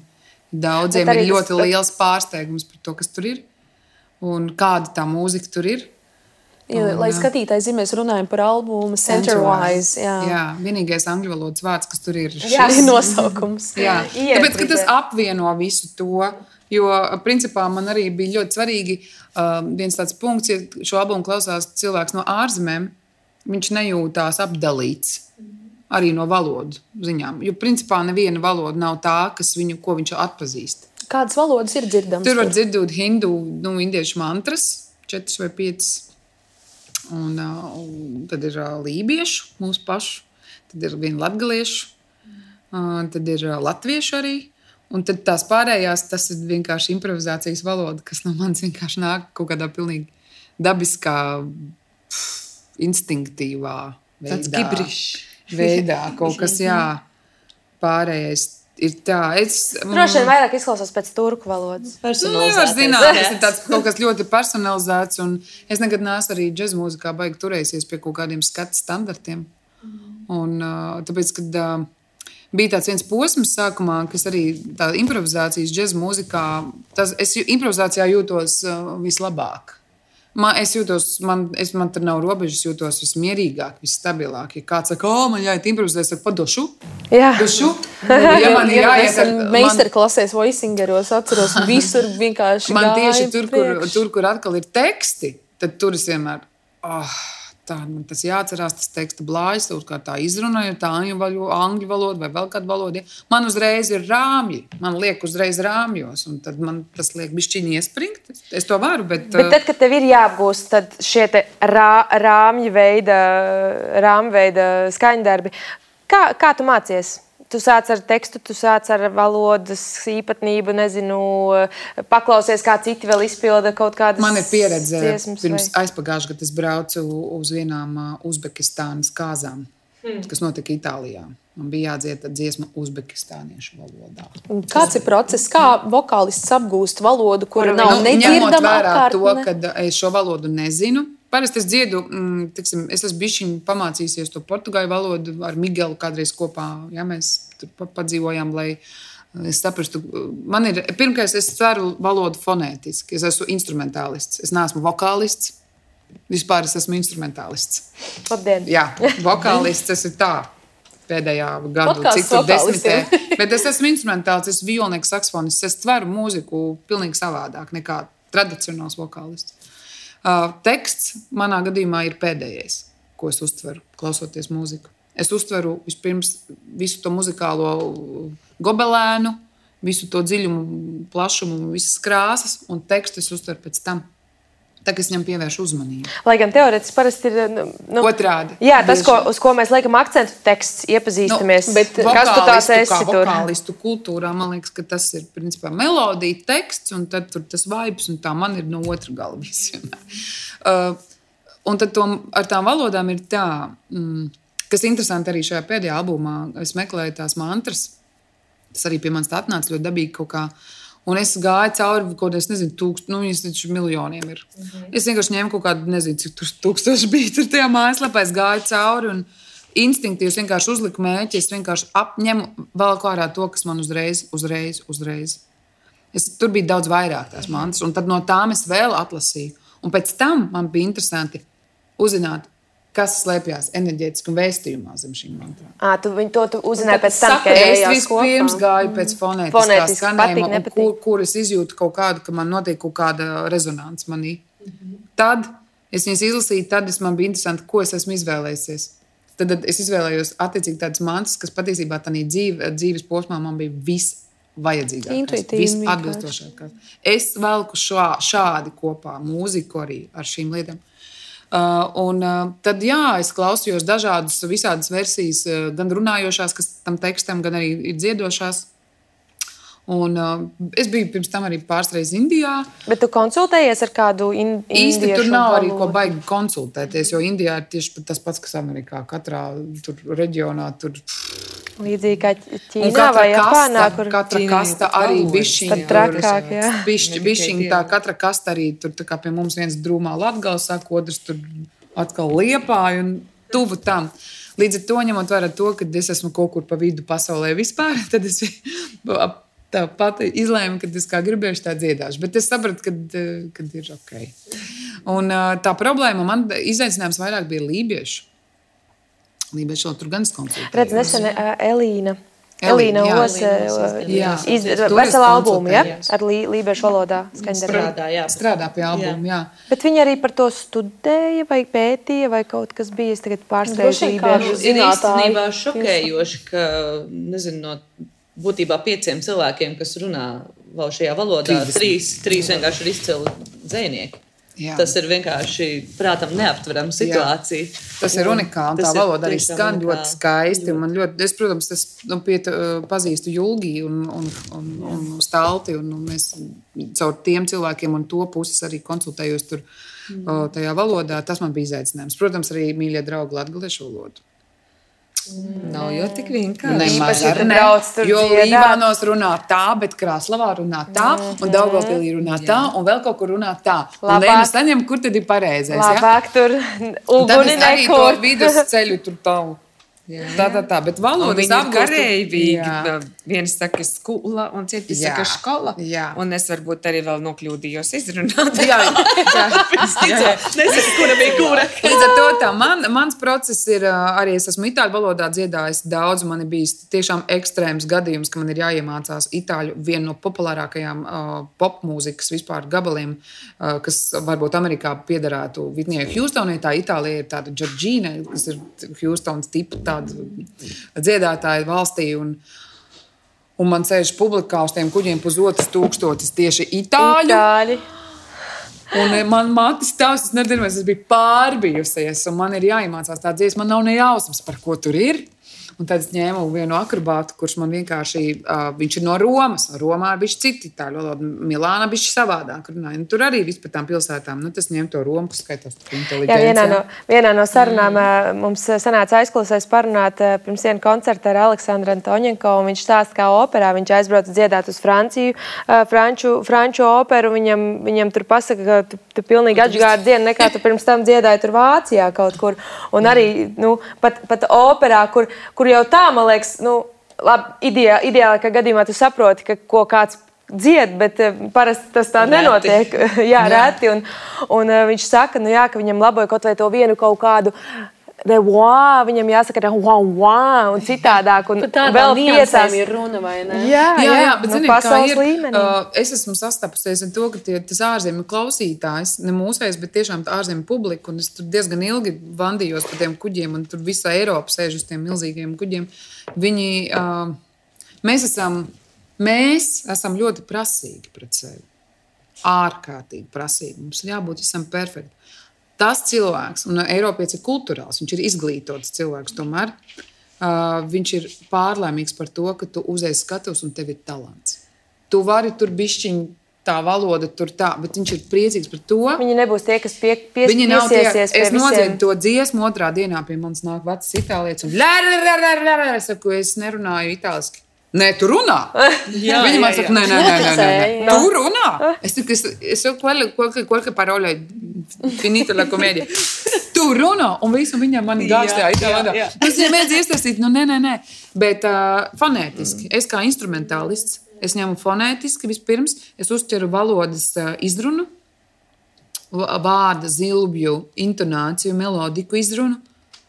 Es to atkožu, tad es saprotu, tad sāku uzzināt, par ko ir. Tad es lieku klāt to emocionālo, un arī katra valsts, katra valoda, un tā, iz, tas, kā krievi saka, ja ļubļu cibē, tur ir bišķi kaut kāda cita, Jā, tā emocionālā pieeja. Tas, ka ķēmo, ka tas ir kaut kas pilnīgi cits, Jā, jā, jā, jā. un I love you. Tur atkal aiziet pilnīgi, man pilnīgi cita mūzika. Nu, tāda pasē, pasēdēšana savā četrās sieniņās un, un, un padraudzējamies ar to valodu, ar to valodu. un Jā. Varbūt tas nenotiek tur stundas Piemēram, laikā. Tur vajag Portugāļu reāli tas ir vispār. laiku. Ļoti daudz cilvēki, kas ir dzirdējuši to portugāļu, vismaz dziesmu, ko es tur izpildīju, tad eh, viņi saka, ka tik ļoti, ļoti interesanti. Tu kā lietuviešu valoda. Patiesībā tur ļoti Tur daudz daudz fonētisku, žerme, kā lietuviešu valoda. Es vispār apbrīnoju, kā, kā poļu valodā var kādu dziesmu atcerēt tā, ka tas tiešām, ska, tas tiešām skan tā, nu, Mīļās, paklausieties poļu bērnu konkursus televīzijas šovs. Tur laiž tādā tempā, ka žņšņšņšņi, ka nu Viņš ir tikai. Šņošņikovs. Jā, Jā, bet, bet tomēr tāpat bija asociācija. Tā, kad es dzīvoju Polijā, bija Erasmusā, tad man pirmā asociācija bija ar krievu valodu. Nezinu, kāpēc, bet ļoti Nē, nu, ļoti saprotam, tāpēc, ka slāvu valoda un uh, man Nu pat jā, nebija nekāda problēma saprast, ko poļi runā.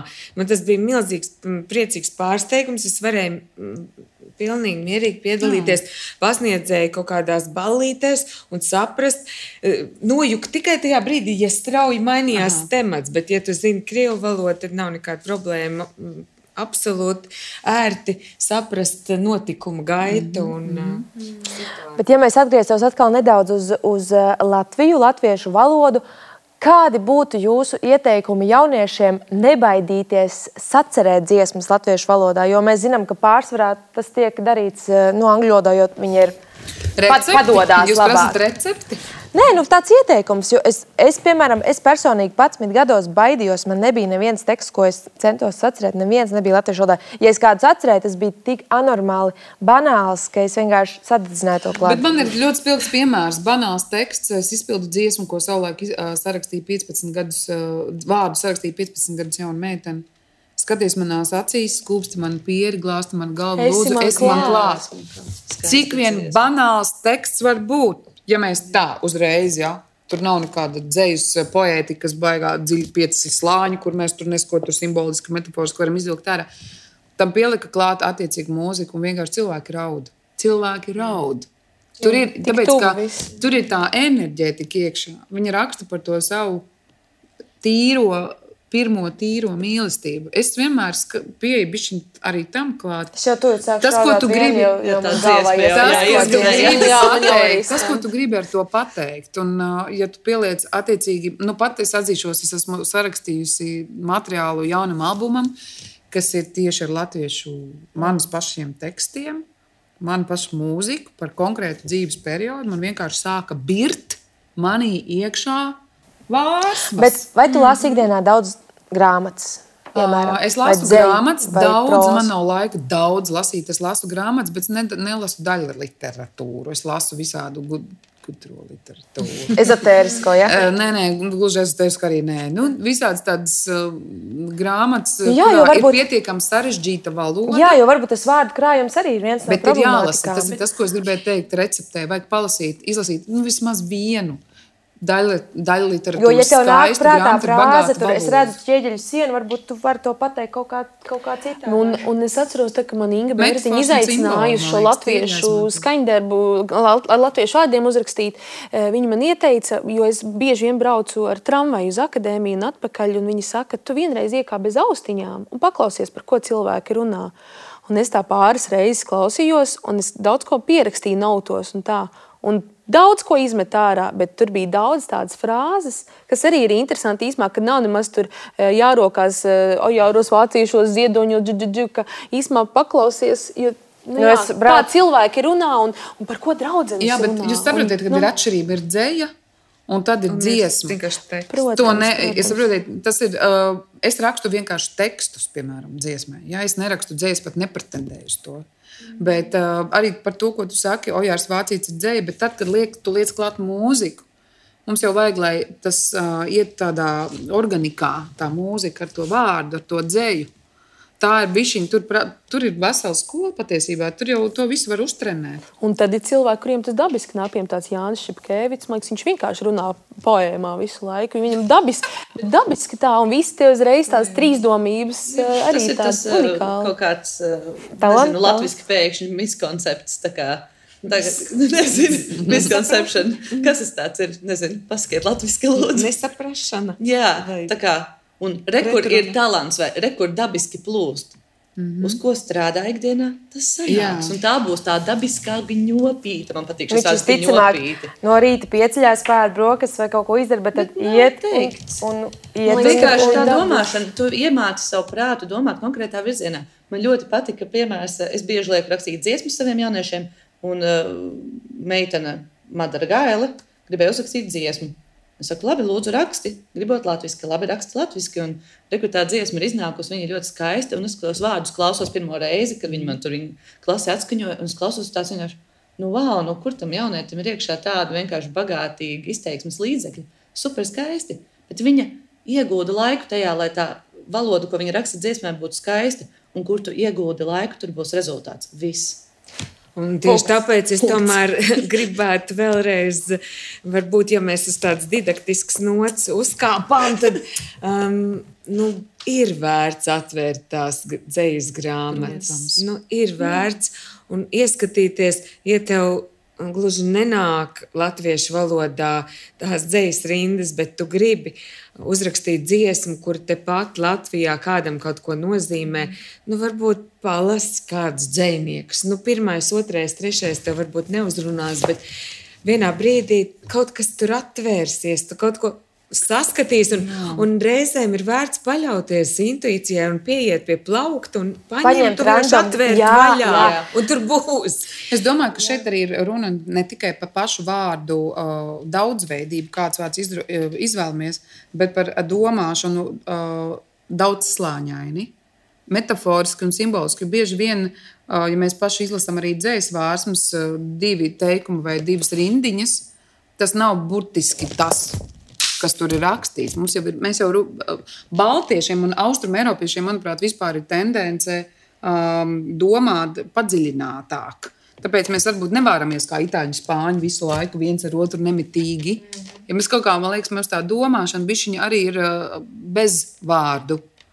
Simboliskāka, jā. metaforiskāka, un, un tad tāds ar tām dzīslu grāmatām, un arī kaut kāda grāmatas lasīšana, tu jau iedarbini sevī to fantāzijas Open Your Child. Saucās, ja, viņš paliek aktīvs. Bet eh, man liekas, ka eh, arī es bijuši vienmēr saku, arī kad dziesmās mēs strādājam, piemēram, ar aktieriem par dziesmām. Es saku, ieliec kaut vai pats savu vēl vienu slāni, kas ir iekšā dziesmā. Ir vārdi, ir melodija, ieliec savu personīgo.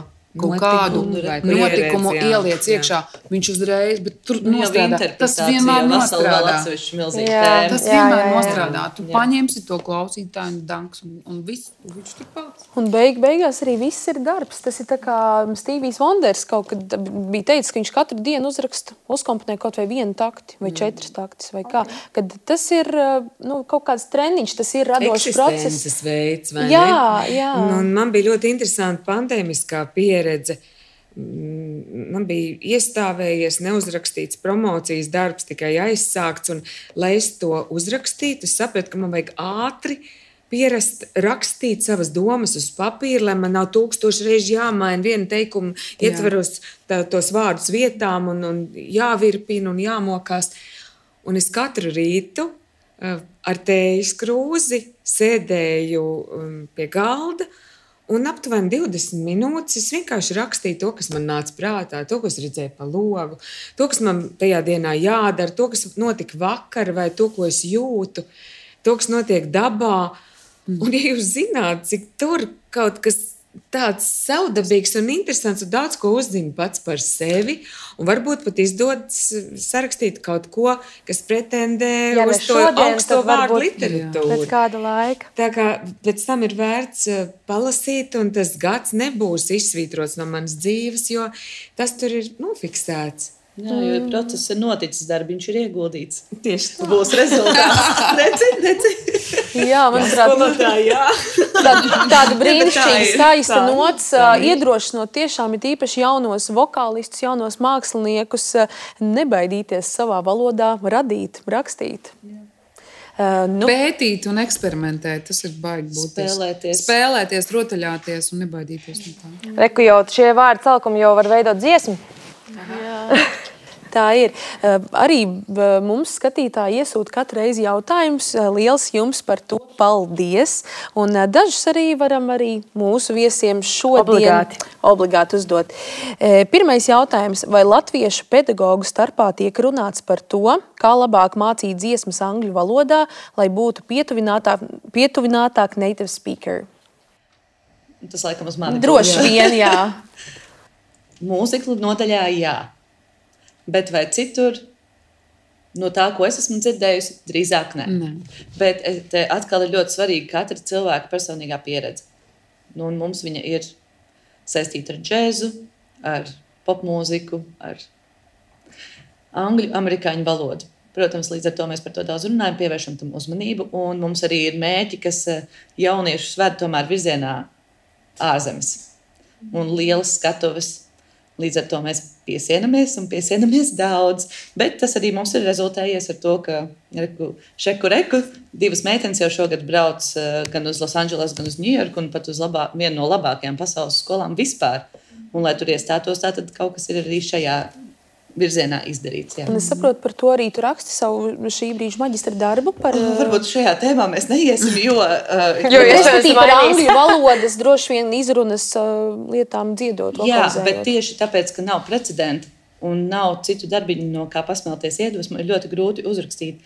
Un, eh, man tas maģistra darbs būtu jāraksta vairāk māksliniecisks, kamēr, eh, kā jau man kolēģis te norādīja, es esmu tā didaktiskā salsā, tomēr učena. Tā mēs neteicām. nē, nē, nu es esmu, ir es esmu učena, un man ir grūti kā nodalīt to, jo es esmu učena tik ļoti daudz, ka tas mākslinieks manī reizēm pazūd. Un tad tajā maģistra darbā iepīt to. Uh, Vajadzētu savukārt uh, tieši ar šo tēmu kopā man vēl būtu ja pašai jāpameklē un jāpadara pašai savs darbiņš un jāpazē, jāpasēž pie tējas krūzes no rīta, jāparaksta 20 minūtes. Es vispār šo nozagšu. Labi, jā, Paldies, paldies. jā. Jā. Uh, Tad mums ir jautājums, kādā valodā paši viesi labprāt izvairītos uzstāties? Kādā Man valodā? nav tādas valodas, kurās izvairītos. Es domāju, Gribētos visādās um, man pamēģināt. būtu azarts pamēģināt arī mandarīnu valodā. Tiešām, tiešām.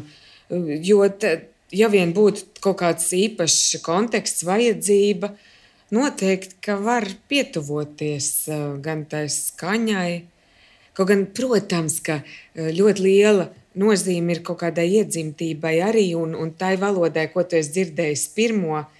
Man bija pieredze pirms 20, nu jau kādiem septiņiem gadiem, eh, strādājot ar mazu meitenīti, auklējot viņu Dānijā. Mēs tik daudz laika pavadījām kopā, ka mm, visi radi un draugi tai meitenītei teica, ka tā meitenīte izdod skaņas ne jau tā kā dāņu bērniņš, mm -hmm. pilnīgi cita veida eh, skaņu partitūra, tas au, e, e, u, u, u, kā, kā maz bērni runā, viņai bija atšķirīgs. Tātad tas bija palienāts no latviešu valodas, un es domāju, ka viņai pēc tam dzīvē noteikti daudz lielākas cerības ir spēt atdarināt, fonoloģiskā dzirde ir uzspicēta un aktīvāka nekā tiem, kuri varbūt visu mūžu pavadīja vairāk vienā valodas vidē. Kā vokālistēm? Jā.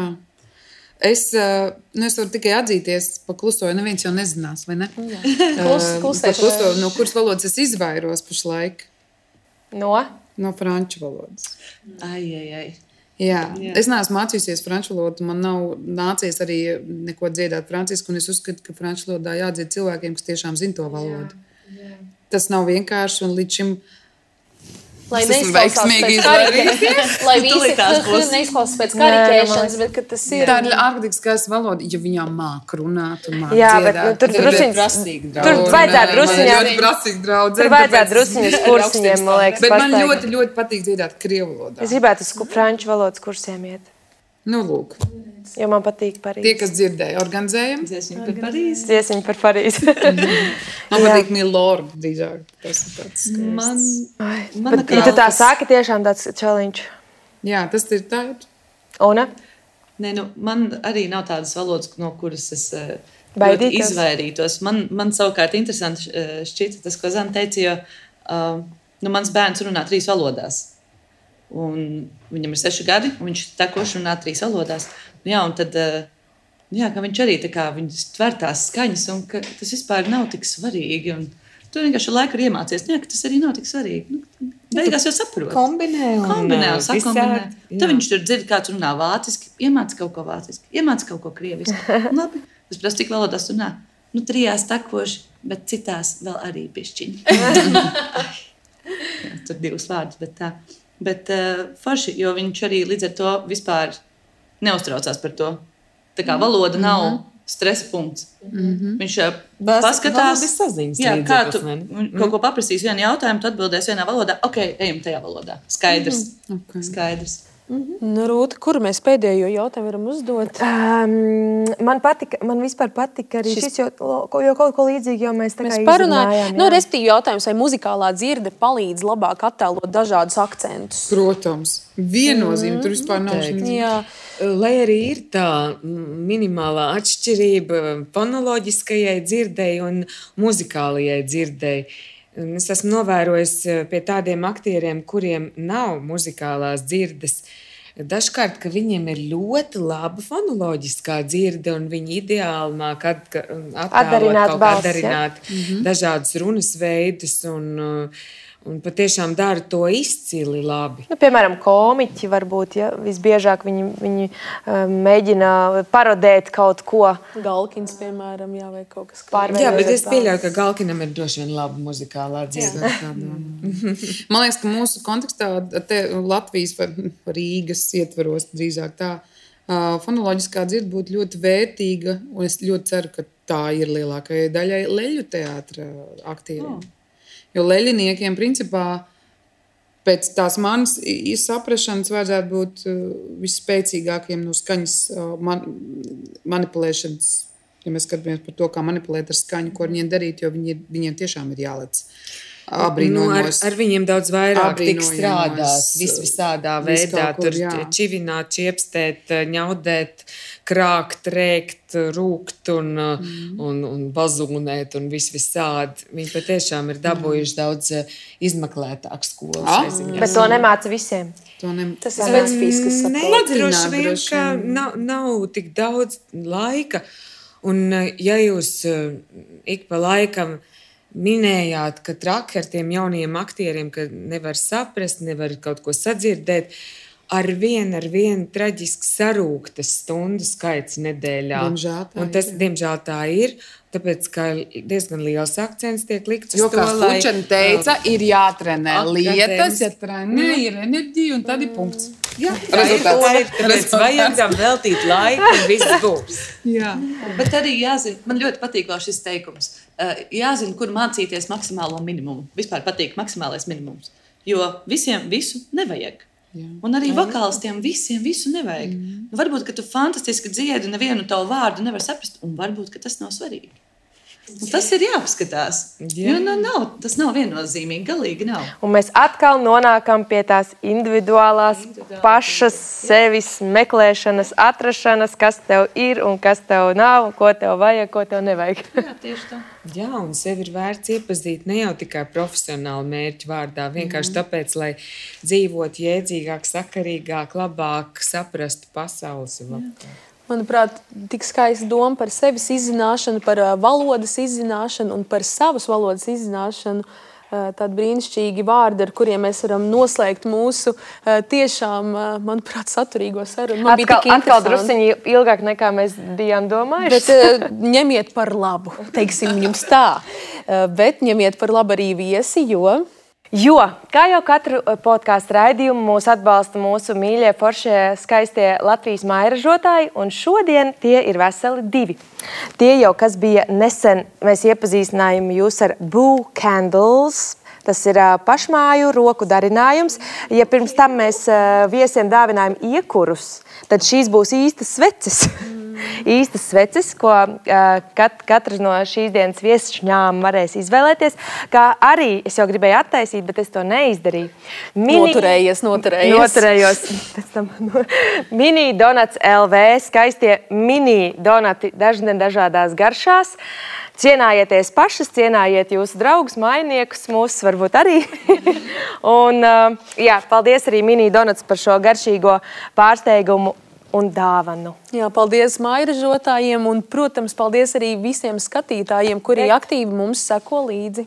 Pirms skatītājiem vēl liels paldies Jay-Z mikrofoniem, liels paldies kultūra telpai Aus. Kultūra telpai aus. Un, un, protams, arī uh, kaķīšiem mūsu mīļiem kaķīšiem, kurus mēs esam uzvilkuši no Barona ielas kumodes. Uh, bet nu gan atvadāmies no jums. Liels paldies uh, mūsu viešņām par uh, saturīgo sarunu. Mēs ceram, ka jūs ieguvāt daudz jaunu foršu atziņu un iedvesmu.